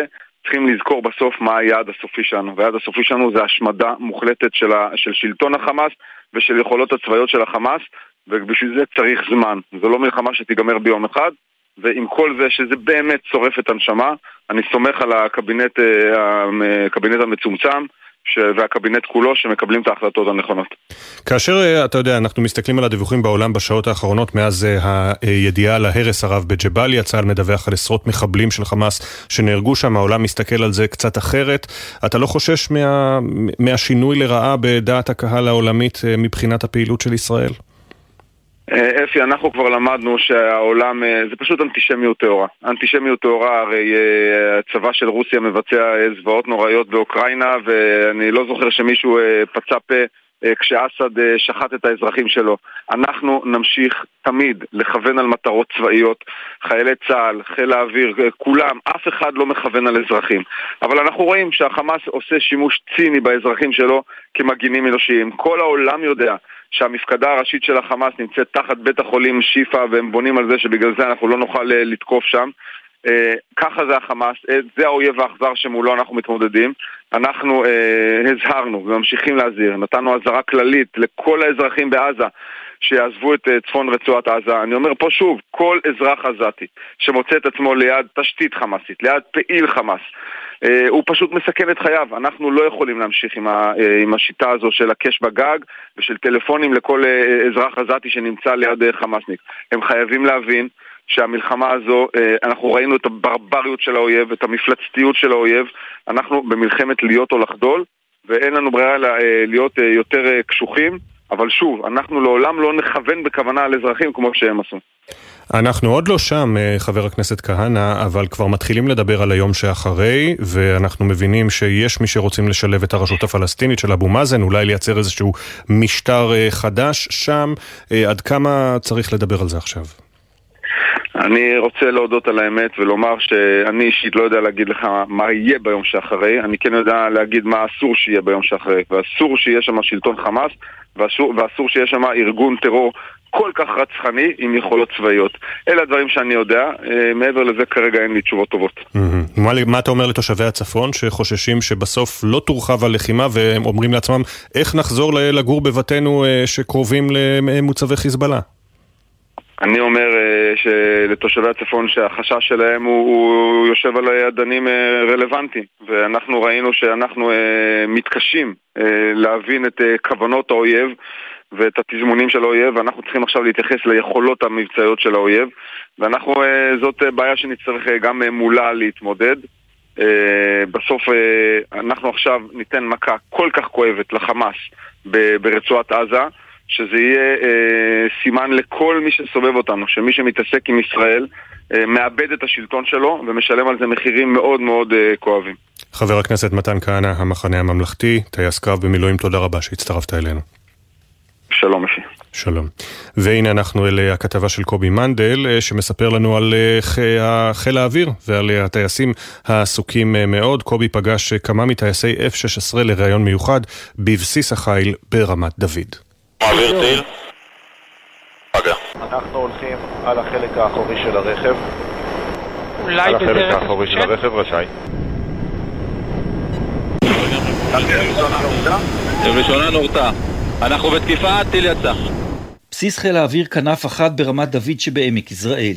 לא, זה לא סרט מלחמה, זו המלחמה עצמה.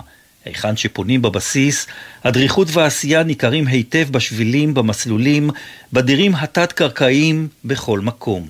חיילות וחיילים בסרבלים כחולים, טייסים בסרבלי טיסה. סגן אלוף עין, נווט קרב ב-F-16, משמש בימים אלה גם מנהל הלחימה של הבסיס. הבסיס אה, שילש את אה, כמות אה, כוח האדם שיש לו במהלך המלחמה. הגיעו פה מאות אפילו אלפי אנשים, גם סדירים וגם אנשי מילואים.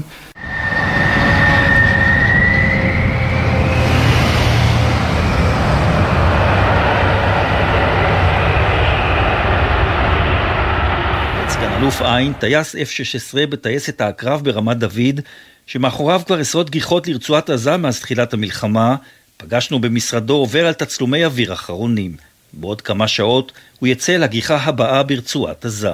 האתגרים שלנו היום בעזה הם, אה, הם דורשים מאיתנו לתקוף מטרות אה, בסמוך לכוחותינו, אה, כי עיקר המטרות שלנו כרגע הם לתקוף אותם בתוך המנהרות ולתקוף מטרות שמפריעות לכוחות הקרקעיים שלנו להתקדם. הפעילות המלחמתית בכנף אחת מתפרסת כיום על פני כמה זירות, העיקרית שבהן רצועת עזה.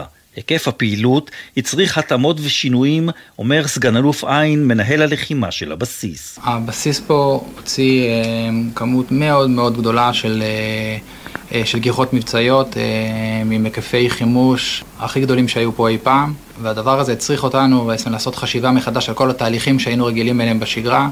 ועשינו הרבה מאוד התאמות במקומות שהיה נדרש וחיזקנו מקומות שבהם היו צווארי בקבוק ושהתהליכים לא זרמו. המלחמה בעזה והפצצות חיל האוויר הן הפצצות כבדות שבין מטרותיהן גם המנהרות. בחיל האוויר, כמו גם בזרועות השונים, לוקחים בכובד ראש את האפשרות להימצאות החטופים באותן מנהרות. זה מעסיק אותנו מאוד, אה, זה מעסיק בעיקר את אה, קהיליית המודיעין, שעסוקה בלראות אה, איך היא מכווינה הכי נכון את הפעלת האש ברצועה נמזער ככל האפשר את הסיכוי לפגיעה בשבויים, וזה מתחבר לאותה נקודה קודמת של אה, דיוק בביצוע.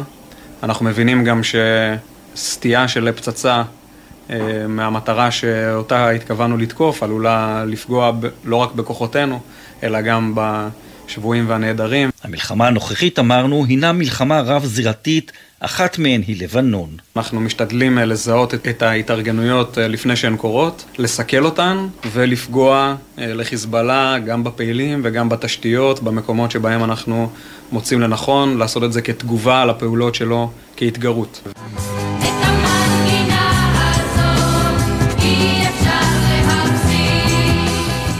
שבועות לאחר פתיחת המלחמה, איש כיום אינו יודע את סופה והערכה מדברת על פרק זמן ממושך. בחיל האוויר יאמרו לך שכעת חייבים להמשיך לנגן כי את המנגינה הזו כרגע אי אפשר להפסיק.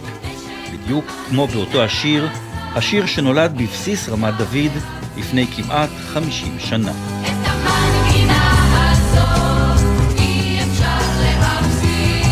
קובי מנדל עם טייסי F-16 ברמת דוד. עכשיו 7.36 הכותרות. דובר צה"ל מתיר הבוקר לפרסום שמותיהם של תשעה חללי צה"ל נוספים שנפלו אתמול ברצועת עזה. שני לוחמי גדוד 77 של השריון נפלו כשהטנק שלהם עלה על מטען בצפון הרצועה. סגן אריאל רייך, בן 24 מירושלים, קצין לוחם בגדוד 77, עוצבת צער מגולן, רב טוראי אסיף לוגר, בן 21 מיגור, לוחם בגדוד 77, עוצבת צער מגולן. באותו אירוע נפצעו קשה שני חיילים נוספים. באירוע אחר נהרגו שבעה לוחמי גדוד צבר של גבעתי במהלך קרב בצפון הרצועה, כשמחבלים שיגרו טיל נ"ט לעבר רכב צבאי משוריין שבו היו. אלה שמותיהם. סמל עדי דנן, בן 20, מיבנה, סמל ראשון הלל סולומון, בן 20, מדימונה, סמל ראשון ארז משלובסקי, בן 20, מאורנית, סמל ראשון עדי ליאון, בן 20, מנילי, רב טוראי עידו עובדיה, בן 19 מתל אביב, רב טוראי ליאור סימינוביץ', בן 19 מהרצליה, סמל ראשון רועי דאווי, בן 20 מירושלים, יהי זכרם ברוך. בנוסף, נמסרה הודעה לארבע משפחות נוספות על כך שיקיריהן נפגעו באותו אירוע. במהלך הלחימה ביממה האחרונה נפצעו קשה, כאמור, גם שני לוחמים מגדוד 77 ולוחם מגדוד רותם, כל המשפחות עודכנו. הלילה הובאו למנוחות סמל ראשון רועי וולף, זיכרונו לברכה, הובא למנוחות סמל ראשון רועי וולף, שנפל אתמול בקרב ברצועת עזה. הלווייתו של חברו הטוב לסרט גבעתי, סמל ראשון לביא ליפשיץ, תיארך באחת בצהריים בחלקה הצבאית בהר הרצל. תבור חברו של אבי סיפר עליו בבוקר טוב ישראל. הוא היה צלם באמת מוכשר בצורה יוצאת דופן, עסק הרבה בקולנוע, הרבה באומנות, וכל בוקר בכיתה י' הייתי פוקח את העיניים, והוא היה מעליי עם טלית ותפילין, ותמיד הבדיחה הקבועה הייתה שהוא כמו המלאך השומר שלי שם בפנימייה. מתחילת המלחמה נמסרו הודעות למשפחות 326 חללי צה"ל. דובר צה"ל מעדכן שמתחילת המלחמה בעזה תקפו הכוחות יותר מ-11 אלף מטרות של ארגוני הטרור ברצועה. במהלך הלחימה אתמול זיהו הלוחמים מחבלי חמאס רבים שהתבצרו במבנה רב קומות במרחב ג'באליה שבצפון הרצועה, סמוך לבית ספר, מרכז רפואי ומשרדים ממשלתיים. הלוחמים הכווינו כוחות אוויריים שתקפו את המחבלים. הלילה ירתו לוחמי ההגנה האווירית, זו הפעם השנייה תוך יממה, איום אווירי שזוהה במרחב הים האדום, מדרום לאילת. במקביל לירי, חבר מועצת השורא של החות'ים בתימן צייץ בטוויטר את המילה אילת בעברית ובערבית, אך אף ארגון עדיין לא קיבל אחריות על השיגור באופן רשמי. שר החוץ של ארצות הברית, אנטוני בלינקן, יגיע מחרתיים לישראל, ביקור שלישי מאז שפרצה המלחמה, והוא צפוי לשוב ולהשתתף בהערכות המצב הביטחוניות שתתקיימנה בעת שהותו בארץ. הלילה שוחח בלינקן שוב עם נשיא המדינה הרצוג על המאמצים להשבת החטופים, וגם על הגברת הסיוע ההומניטרי לתושבי הרצועה. חבר הכנסת מתן כהנא מהמחנה הממלכתי אמר בבוקר טוב ישראל, חשוב לשמור על לגיטימציה מהעולם. ואני לא חושב שיש אזרח ישראלי אחד שלא שורפת לו הנשמה מהמחשבה שאנחנו מאפשרים את העברת הסיוע ההומניטרי הזה, אבל מלחמה לא מנהלים בריק כדי להרוויח זמן וכדי להרוויח לגיטימציה בינלאומית. כנראה שאנחנו צריכים לאפשר את הדברים האלה, צריכים לזכור בסוף מה היעד הסופי שלנו. עדכוני תנועה לנהגים מגלגלצ, כביש החוף דרומה עמוס מנתניה עד יקום. בכביש מספר 5 יש עומס תנועה ממחסום שער שומרון עד מחלף ראש העין מזרח בגלל תאונת דרכים. כביש מספר 22 דרומה בחיפה עמוס ממחלף פז עד העיר התחתית. מזג האוויר במהלך היום ייתכנו גשמים מקומיים מלווים בסופות רעמים, בעיקר בערים ובצפון הארץ, וייתכנו שיטפונות בנחלי המזרח, עדיין יוסיף להיות חם מהרגיל לעונה. אנחנו יוצאים להפסקה של פחות משתי דקות, ואחריה טלאור מאירסון עם הסיפור על נהג האמבולנס גנץ והרבש"ץ, שנפגשו פעמיים במהלך השבת השחורה, ושוב, במקרה, בבית החולים. מיד חוזרים.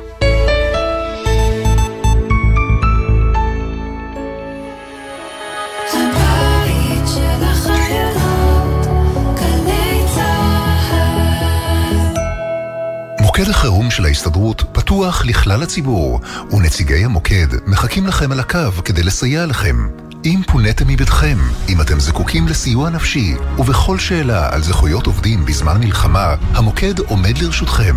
לפרטים, התקשרו אלינו, כוכבית 2383, ההסתדרות, הבית של העובדות והעובדים בישראל.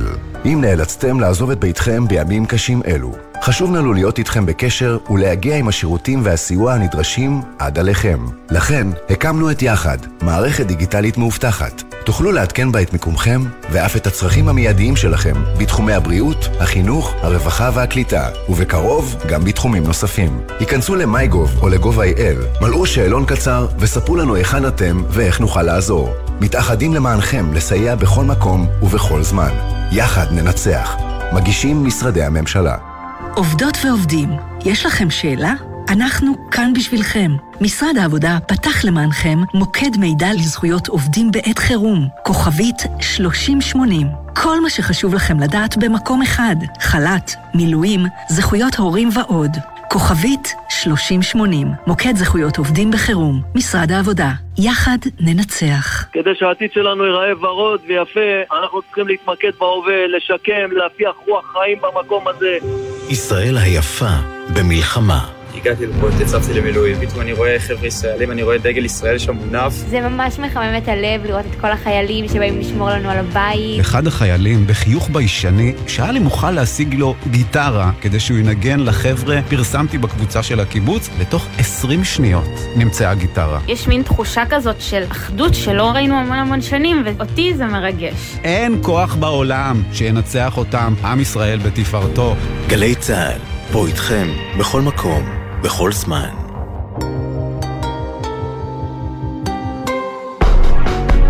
עכשיו בגלי צה"ל, אפי טריגר עם בוקר טוב ישראל.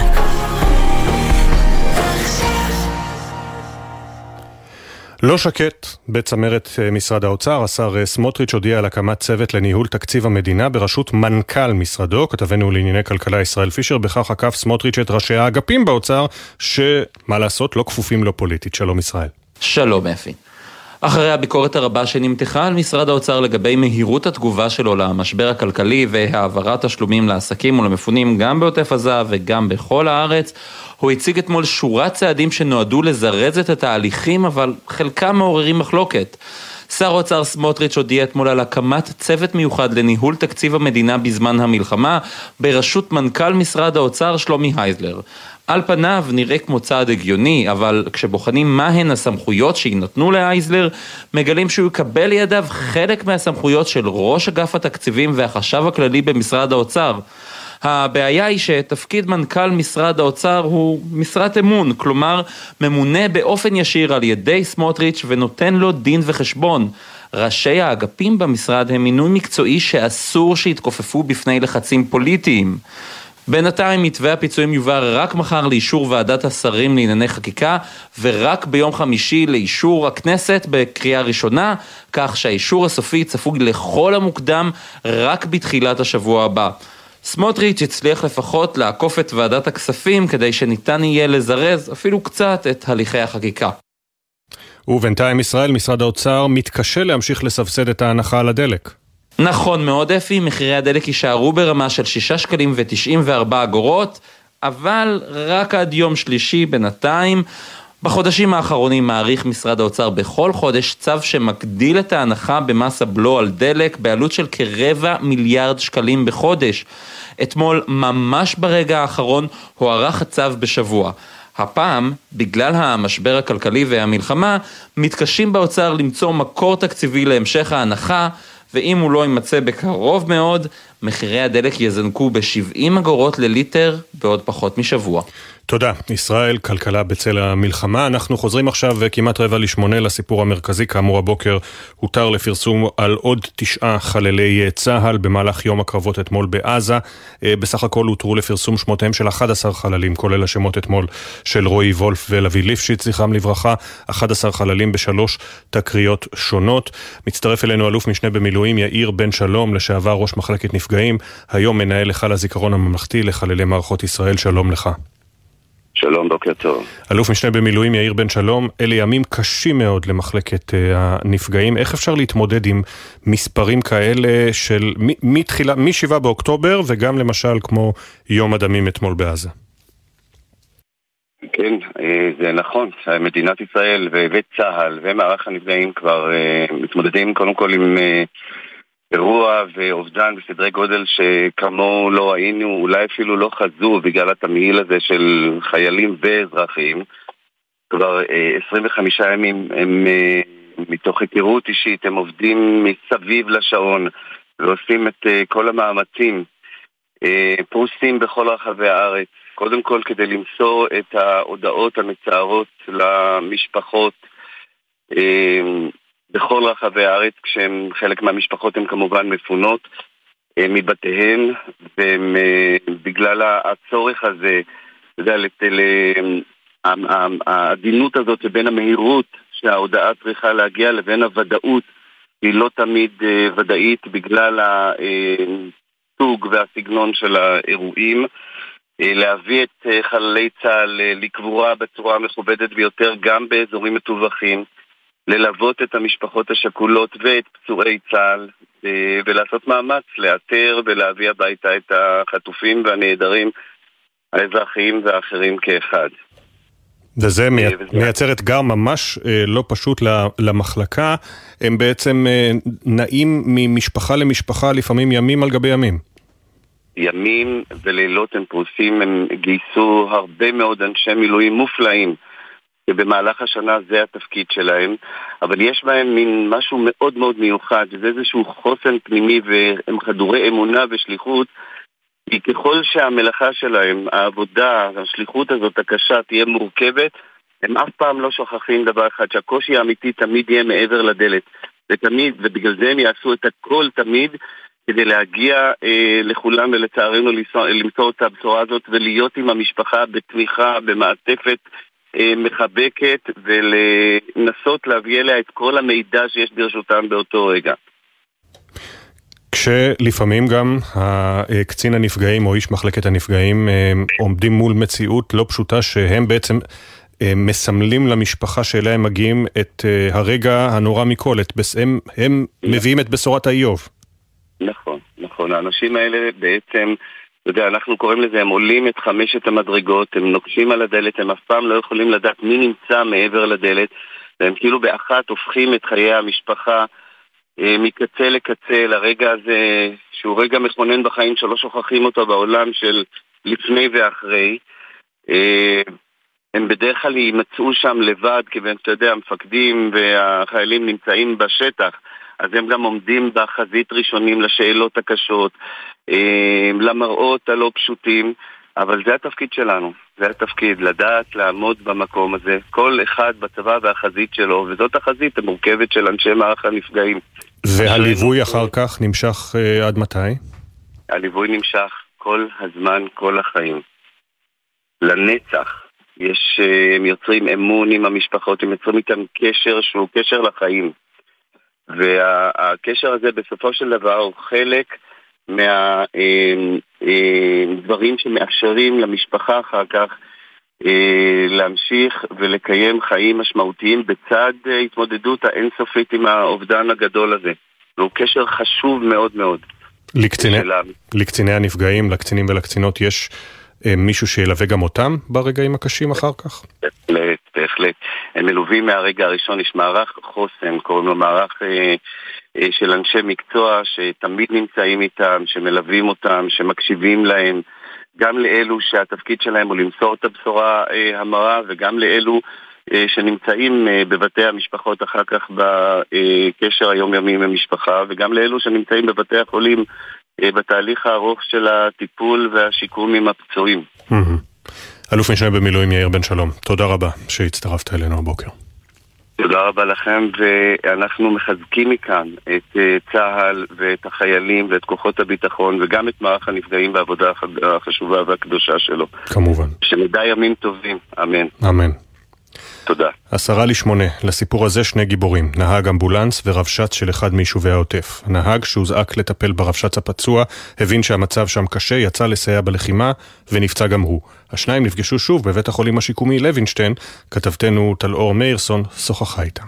בבוקר שבעה באוקטובר, א', שגר עם משפחתו ביישוב רתמים, התעורר למשמע אזעקות. א' מתנדב כנהג אמבולנס כונן ביישוב, ותוך זמן קצר התקבלה קריאה ראשונה ממד"א. שלושה פצועים מקיבוץ מגן מפונים לכיוונם ברכב פרטי.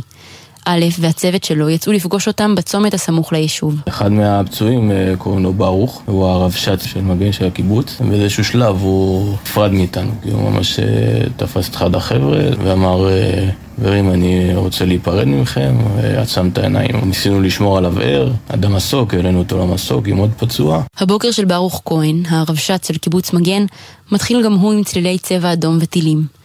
ברוך, בן 72, מזעיק את שאר חברי כיתת הכוננות. הם עולים לגבעה בקיבוץ ורואים שעשרות מחבלים מנסים לפרוץ את הגדר. אחזתי את ההגה בין הרגליים, פיתחתי מהירות, ואני תוך כדי נסיעה יורה עליהם, מגיע עד אליהם. ואז אני חוטף RPG מאחורה, ופתאום אתה מרגיש שהאוטו שלך מרחף לקראת עצירה, ואני רואה שאין לי קרסול. אחרי כשעתיים, בהן ברוך ופצוע נוסף המתינו תחת אש, הצליחו חברי כיתת הכוננות לחלץ אותם ולהעלות אותם על רכבו של אחד מחברי הקיבוץ, שנהג בכבישים עמוסי מחבלים אל האמבולנס של א'. משם פונה ברוך במסוק. וכשברוך באוויר, על הקרקע, א', מתחיל להבין את גודל האסון. התחלתי להבין שמה שקורה בעוטף זה כנראה משהו רציני מאוד. כשחזרתי הביתה, הלכתי, שטפתי את האמבולנס. והחלטתי לנסוע להילחם. א' הוא לוחם מילואים ביחידה מיוחדת במרכז לאימוני יבשה בצאלים. הוא מגיע לבסיס, חותם על נשק, ויוצא עם לוחמים נוספים אל קיבוץ חולית. באחד המעברים נפתחה עלינו אש, נפגענו שני חבר'ה, אני נפגעתי בגב, את הכאב הזה אני זוכר, ומיד אה, נפלתי, הצליחו לגרור אותי לתוך אה, מחסה. היה לי גם רסיס בצוואר שממנו יצא המון דם. א' איבד את ההכרה. הדבר הבא שהוא זוכר זה רכב הפינוי לבית החולים סורוקה בבאר שבע, שם עבר ניתוח ארוך ומורכב בגבו. בינתיים ברוך איבד את הדופק בטיסה לבית החולים הדסה עין כרם בירושלים. הוא עבר החייאה ובסוף שרד, אבל הרופאים נאלצו לקטוע את רגלו הימנית עד גובה הברך. בסורוקה, ואחר כך כשהוא עבר לבית החולים השיקומי בית לוינשטיין, א' לא שכח את ברוך. עוד בטיפול נמרץ, אה, הוא לא יצא לי מהראש בכלל, שאלתי את אשתי, היא ביררה עם אה, חבר שמכיר אותו, והוא אמר לה, תשמעי, שמעתי שהוא הגיע לבית לוינשטיין. הם בדקו, אמרו, כן, אה, הוא פה שתי קומות מתחת. ועשינו פה מפגש אה, של כל המשפחה שלו עם הילדים, אנחנו אחים. את א' אני פוגשת בחדרו, אחרי אימון פיזיותרפיה מפרך. ברוך יושב על כיסא גלגלים בדשא של בית לוינשטיין לצד בני משפחתו. שניהם עם הפנים קדימה, נחושים לשקם את הגוף, ואחר כך את החיים וגם את הבית. אני מרגיש שזה נותן לי כוח אה, להמשיך. הטיפולים הם מאוד מאוד, אה, גם שמעייפים מאוד, ובעזרת השם אה, נצא מפה חזרה לחיים, עומד על הרגליים. בתהליך לא ארוך, אני אקצר אותו, אני אעמוד על הרגליים. אני יודע שאני אחזור הביתה. אני יודע שכשאני אחזור הביתה אני אעבוד עם כיתת הכוננות בקטע של לחזק אותם ולתת להם את הכלים הכי טובים כדי לשחרר את מה שהם עברו. אני מחכה לרגע שבו כאשר אני אשקיף מהבא, מהגבעה שלי לכיוון ניר עוז אני לא אראה את השחור, אני אראה טיפ-טיפת ירוק, טיפ-טיפה. סימן של חיות, סימן שאנשים חוזרים.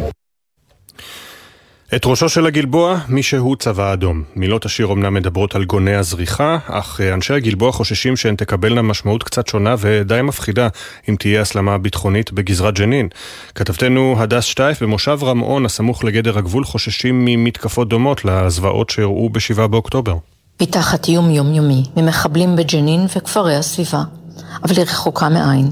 גזרה נידחת, מושב רם-און. ביתו של רנן צלע, תושב המושב, שוכן 400 מטרים מהגדר המפרידה בין ג'נין למושב. ירי נק"ל, קלצ'ניקובים שיושבים ויורים כרגע לעמדות, שאנחנו הכנו את העמדות, ביצרנו את עצמנו. המועצה קצת הכניסה בשבועות האחרונים בטונדות של ביוב, של מיגוניות. פשוט ירי, ירי נקל שמגיע ממטעים, חממות, שדות. רענן, כמו שאר התושבים, מתוסכלים, כואבים. הממשלה שכחה אותם. אנחנו שומרים על עצמנו, תמיד שמרנו, אה, כיתות הכוננות לא תוגברו נשקים ארוכים משנות ה-60, עכשיו קיבלו אה, כמה נשקים ארוכים. כיתת כוננות תוגברה משמעותית, רוב הציוד שיש פה כתרומות אמריקאיות. בחשש שיעורי עוטף עזה ישוכפלו במושב, הכין הנוער במושב ידיעות בטיחות לממ"דים עבור כולם. בינתיים סמוך לגדר ביצורים, גומחות וחפירות שהתושבים הכינו. מתאר זיו, מזכיר המושב, שעל ביתו גילה הלילה קליע. אנחנו הבנו מהר מאוד שבעצם אה, אין אף אחד אה, שיעזור לנו, ולמעשה בבוקר השביעי לאוקטובר, אה, ממש בתשע וחצי כבר גייסנו צוות צחי, כיתת כוננות, איישנו את המושב. והקמנו עמדות שולטות. ההיערכות והדאגה לא משאירים מקום לספק אצל הלוחמים בביצורית, בעמדה שהקימו התושבים. אתה רואה את העץ הבודד שם? כן. יש לך שם מתחת, יש שם... שם איזה ג'יפ. לא, זה טרקטור. יש לך פה ג'יפ מצד שמאל של הטרקטור, יש עץ בודד. כן, כן, ראיתי, מישהו מתחת לעץ, שני רכבים. שני רכבים. אל תיתן לטרקטור הזה לתעתע אותך, אה? אם הוא מתקרב יותר מדי, תשחרר. במרכז היישוב, בסטודיו של חווה דרורי, יושבות קרמיקאיות ומכינות כלניות אדומות מקרמיקה, להניח בכניסה לבתי הקברות, בהם יקברו נרצחי העוטיף. חווה מסבירה. דרום אדום, אני חושבת שזה דמעות באדום. הם קוראים לזה דמעות באדום. לא. לא משנה. לא חשוב, בכל זאת, בדיוק. בכל מקום ישימו מאות פרחים בכניסה של הבתי קברות. מושב רמאון, גזרה בסכנה, רחוקה מעין, נשכחת כמו סרח עודף, ושרק לא ייזכרו בה, שכבר יהיה מאוחר מדי. תגובת דובר צה"ל, מתחילת המלחמה תוגברו מעגלי אבטחת היישוב, בנוסף לכוחות הביטחון השגרתיים המבצעים משימות הגנה במרחב גדר התפר ובעומק שטח האויב. כמו כן, חולקו נשקים ואמצעי לחימה נוספים לכל יישוב, מבוצעות עבודות תשתית לחיזוק ההגנה ותוגברו לוחמים בגדודי ההגנה המרחבית בכל חטיבה שמעבים את האבטחה ביישובים, ובתוך כך גם ברמאון מתקיים שיח שוטף עם ראשי המועצות ורכזי הביטחון, ותחושות התושבים מוכרות למפקדים במרחב. צה"ל ימשיך לעשות כל שניתן כדי לספק ביטחון ביטחון לתושבים, תגובת דובר צה"ל. עכשיו אה, למחאה שקשורה למה שנראה בטלוויזיה בימים האחרונים, קדימונים שבישרו בערוץ קשת 12 על שובו של הכוכב הבא לאירוויזיון. אתמול אמור היה להיות שידור הבכורה, שנדחה כמובן בשל פרסום שמותיהם של שני חללי צה"ל מסיירת גבעתי שנפלו ברצועה, סמל ראשון רועי וולף וסמל ראשון לביא ליפשיץ, אבל uh, משפחות, רבות ממשפחות הנרצחים, החטופים והנעדרים, ולא מעט אומנים ואומניות תוהים מדוע ממהרים בקשת 12 לחזור לשגרה. Uh, שלום לעורך עורכת התרבות ענבל גזית. שלום אפי, הביטול אמש הרגיע את הסערה ברשתות החברתיות. מרגע שעלה לאוויר הקדימון בו הבטיחו המנחים אסי עזר ורותם סלע את תשובה של התוכנית הכוכב הבא לאירוויזיון, טענו רבים ורבות שקשת 12 נוהגת בחוסר רגישות ופועלת ממניעים כלכליים.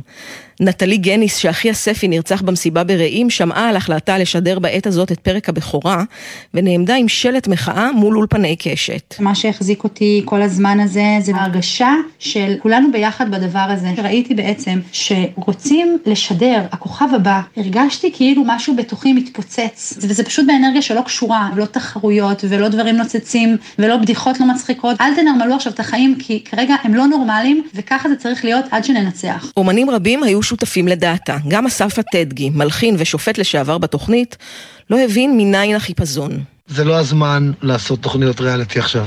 נכון, מוזיקה זה דבר מחבר, אבל לא תוכנית ריאליטי שבה עומד מישהו ואומר שלום, קוראים לי אבי, לא את זה אנחנו רוצים לשמוע עכשיו. אנחנו עדיין עוד לא קברנו את המתים שלנו. אנחנו עדיין עוד לא החזרנו את החטופים שלנו. לכל דבר יש עת. אבל יש שהשמיעו גם קולות אחרים. סולן טיפקסט קובי עוז צייץ, בבסיס אני לגמרי מסכים, זה לא הזמן. אבל אז אני חושב על אימא שלי, קליינטית של ערוץ 12, שמאז 7 באוקטובר כמעט לא יוצאת מהבית, תקועה מול החדשות. לדעתי אותה זה יעודד. מקשת העדיפו שלא להגיב, אבל גורמים בהפקה ציינו כי הפרק שנועד לשידור אתמול צולם מחדש בשבוע שעבר כדי להתאים למצב הרוח הלאומי. הוא כלל שיר פתיחה משותף לשופטים, וביצוע שהקדישה מתמודדת לחברתה, שנפלה באוגדת עזה בשבת לפני שלושה שבועות וחצי. נכון לעכשיו, בערוץ מתכוונים לשדר את הפרק. בשבוע הבא. תודה ענבל, ובהכנת הדיווח השתתפה גם גיא רימון. העורך הראשי של בוקר טוב ישראל הוא שרון קינן, עורך המשנה יואב מאיסי, המפיקה הראשית של בוקר טוב ישראל גם הבוקר אורי שילה, לצידה עדן רכלין, על הביצוע הטכני בן שני, בפיקוח הטכני בפיקוח הטכני אילן ליאור. אה, גרם ג'קסון, עורך הדיגיטל, אה, עורך הדיגיטל מתן קסלמן, תודה גם למשה טורקיה, מדרך ארי כותרות שמונה, ספי עובדיה ויניר קוזין, אנחנו ניפגש פה שוב גם מחר, עוד יבואו ימים טובים יותר, בוקר טוב ישראל.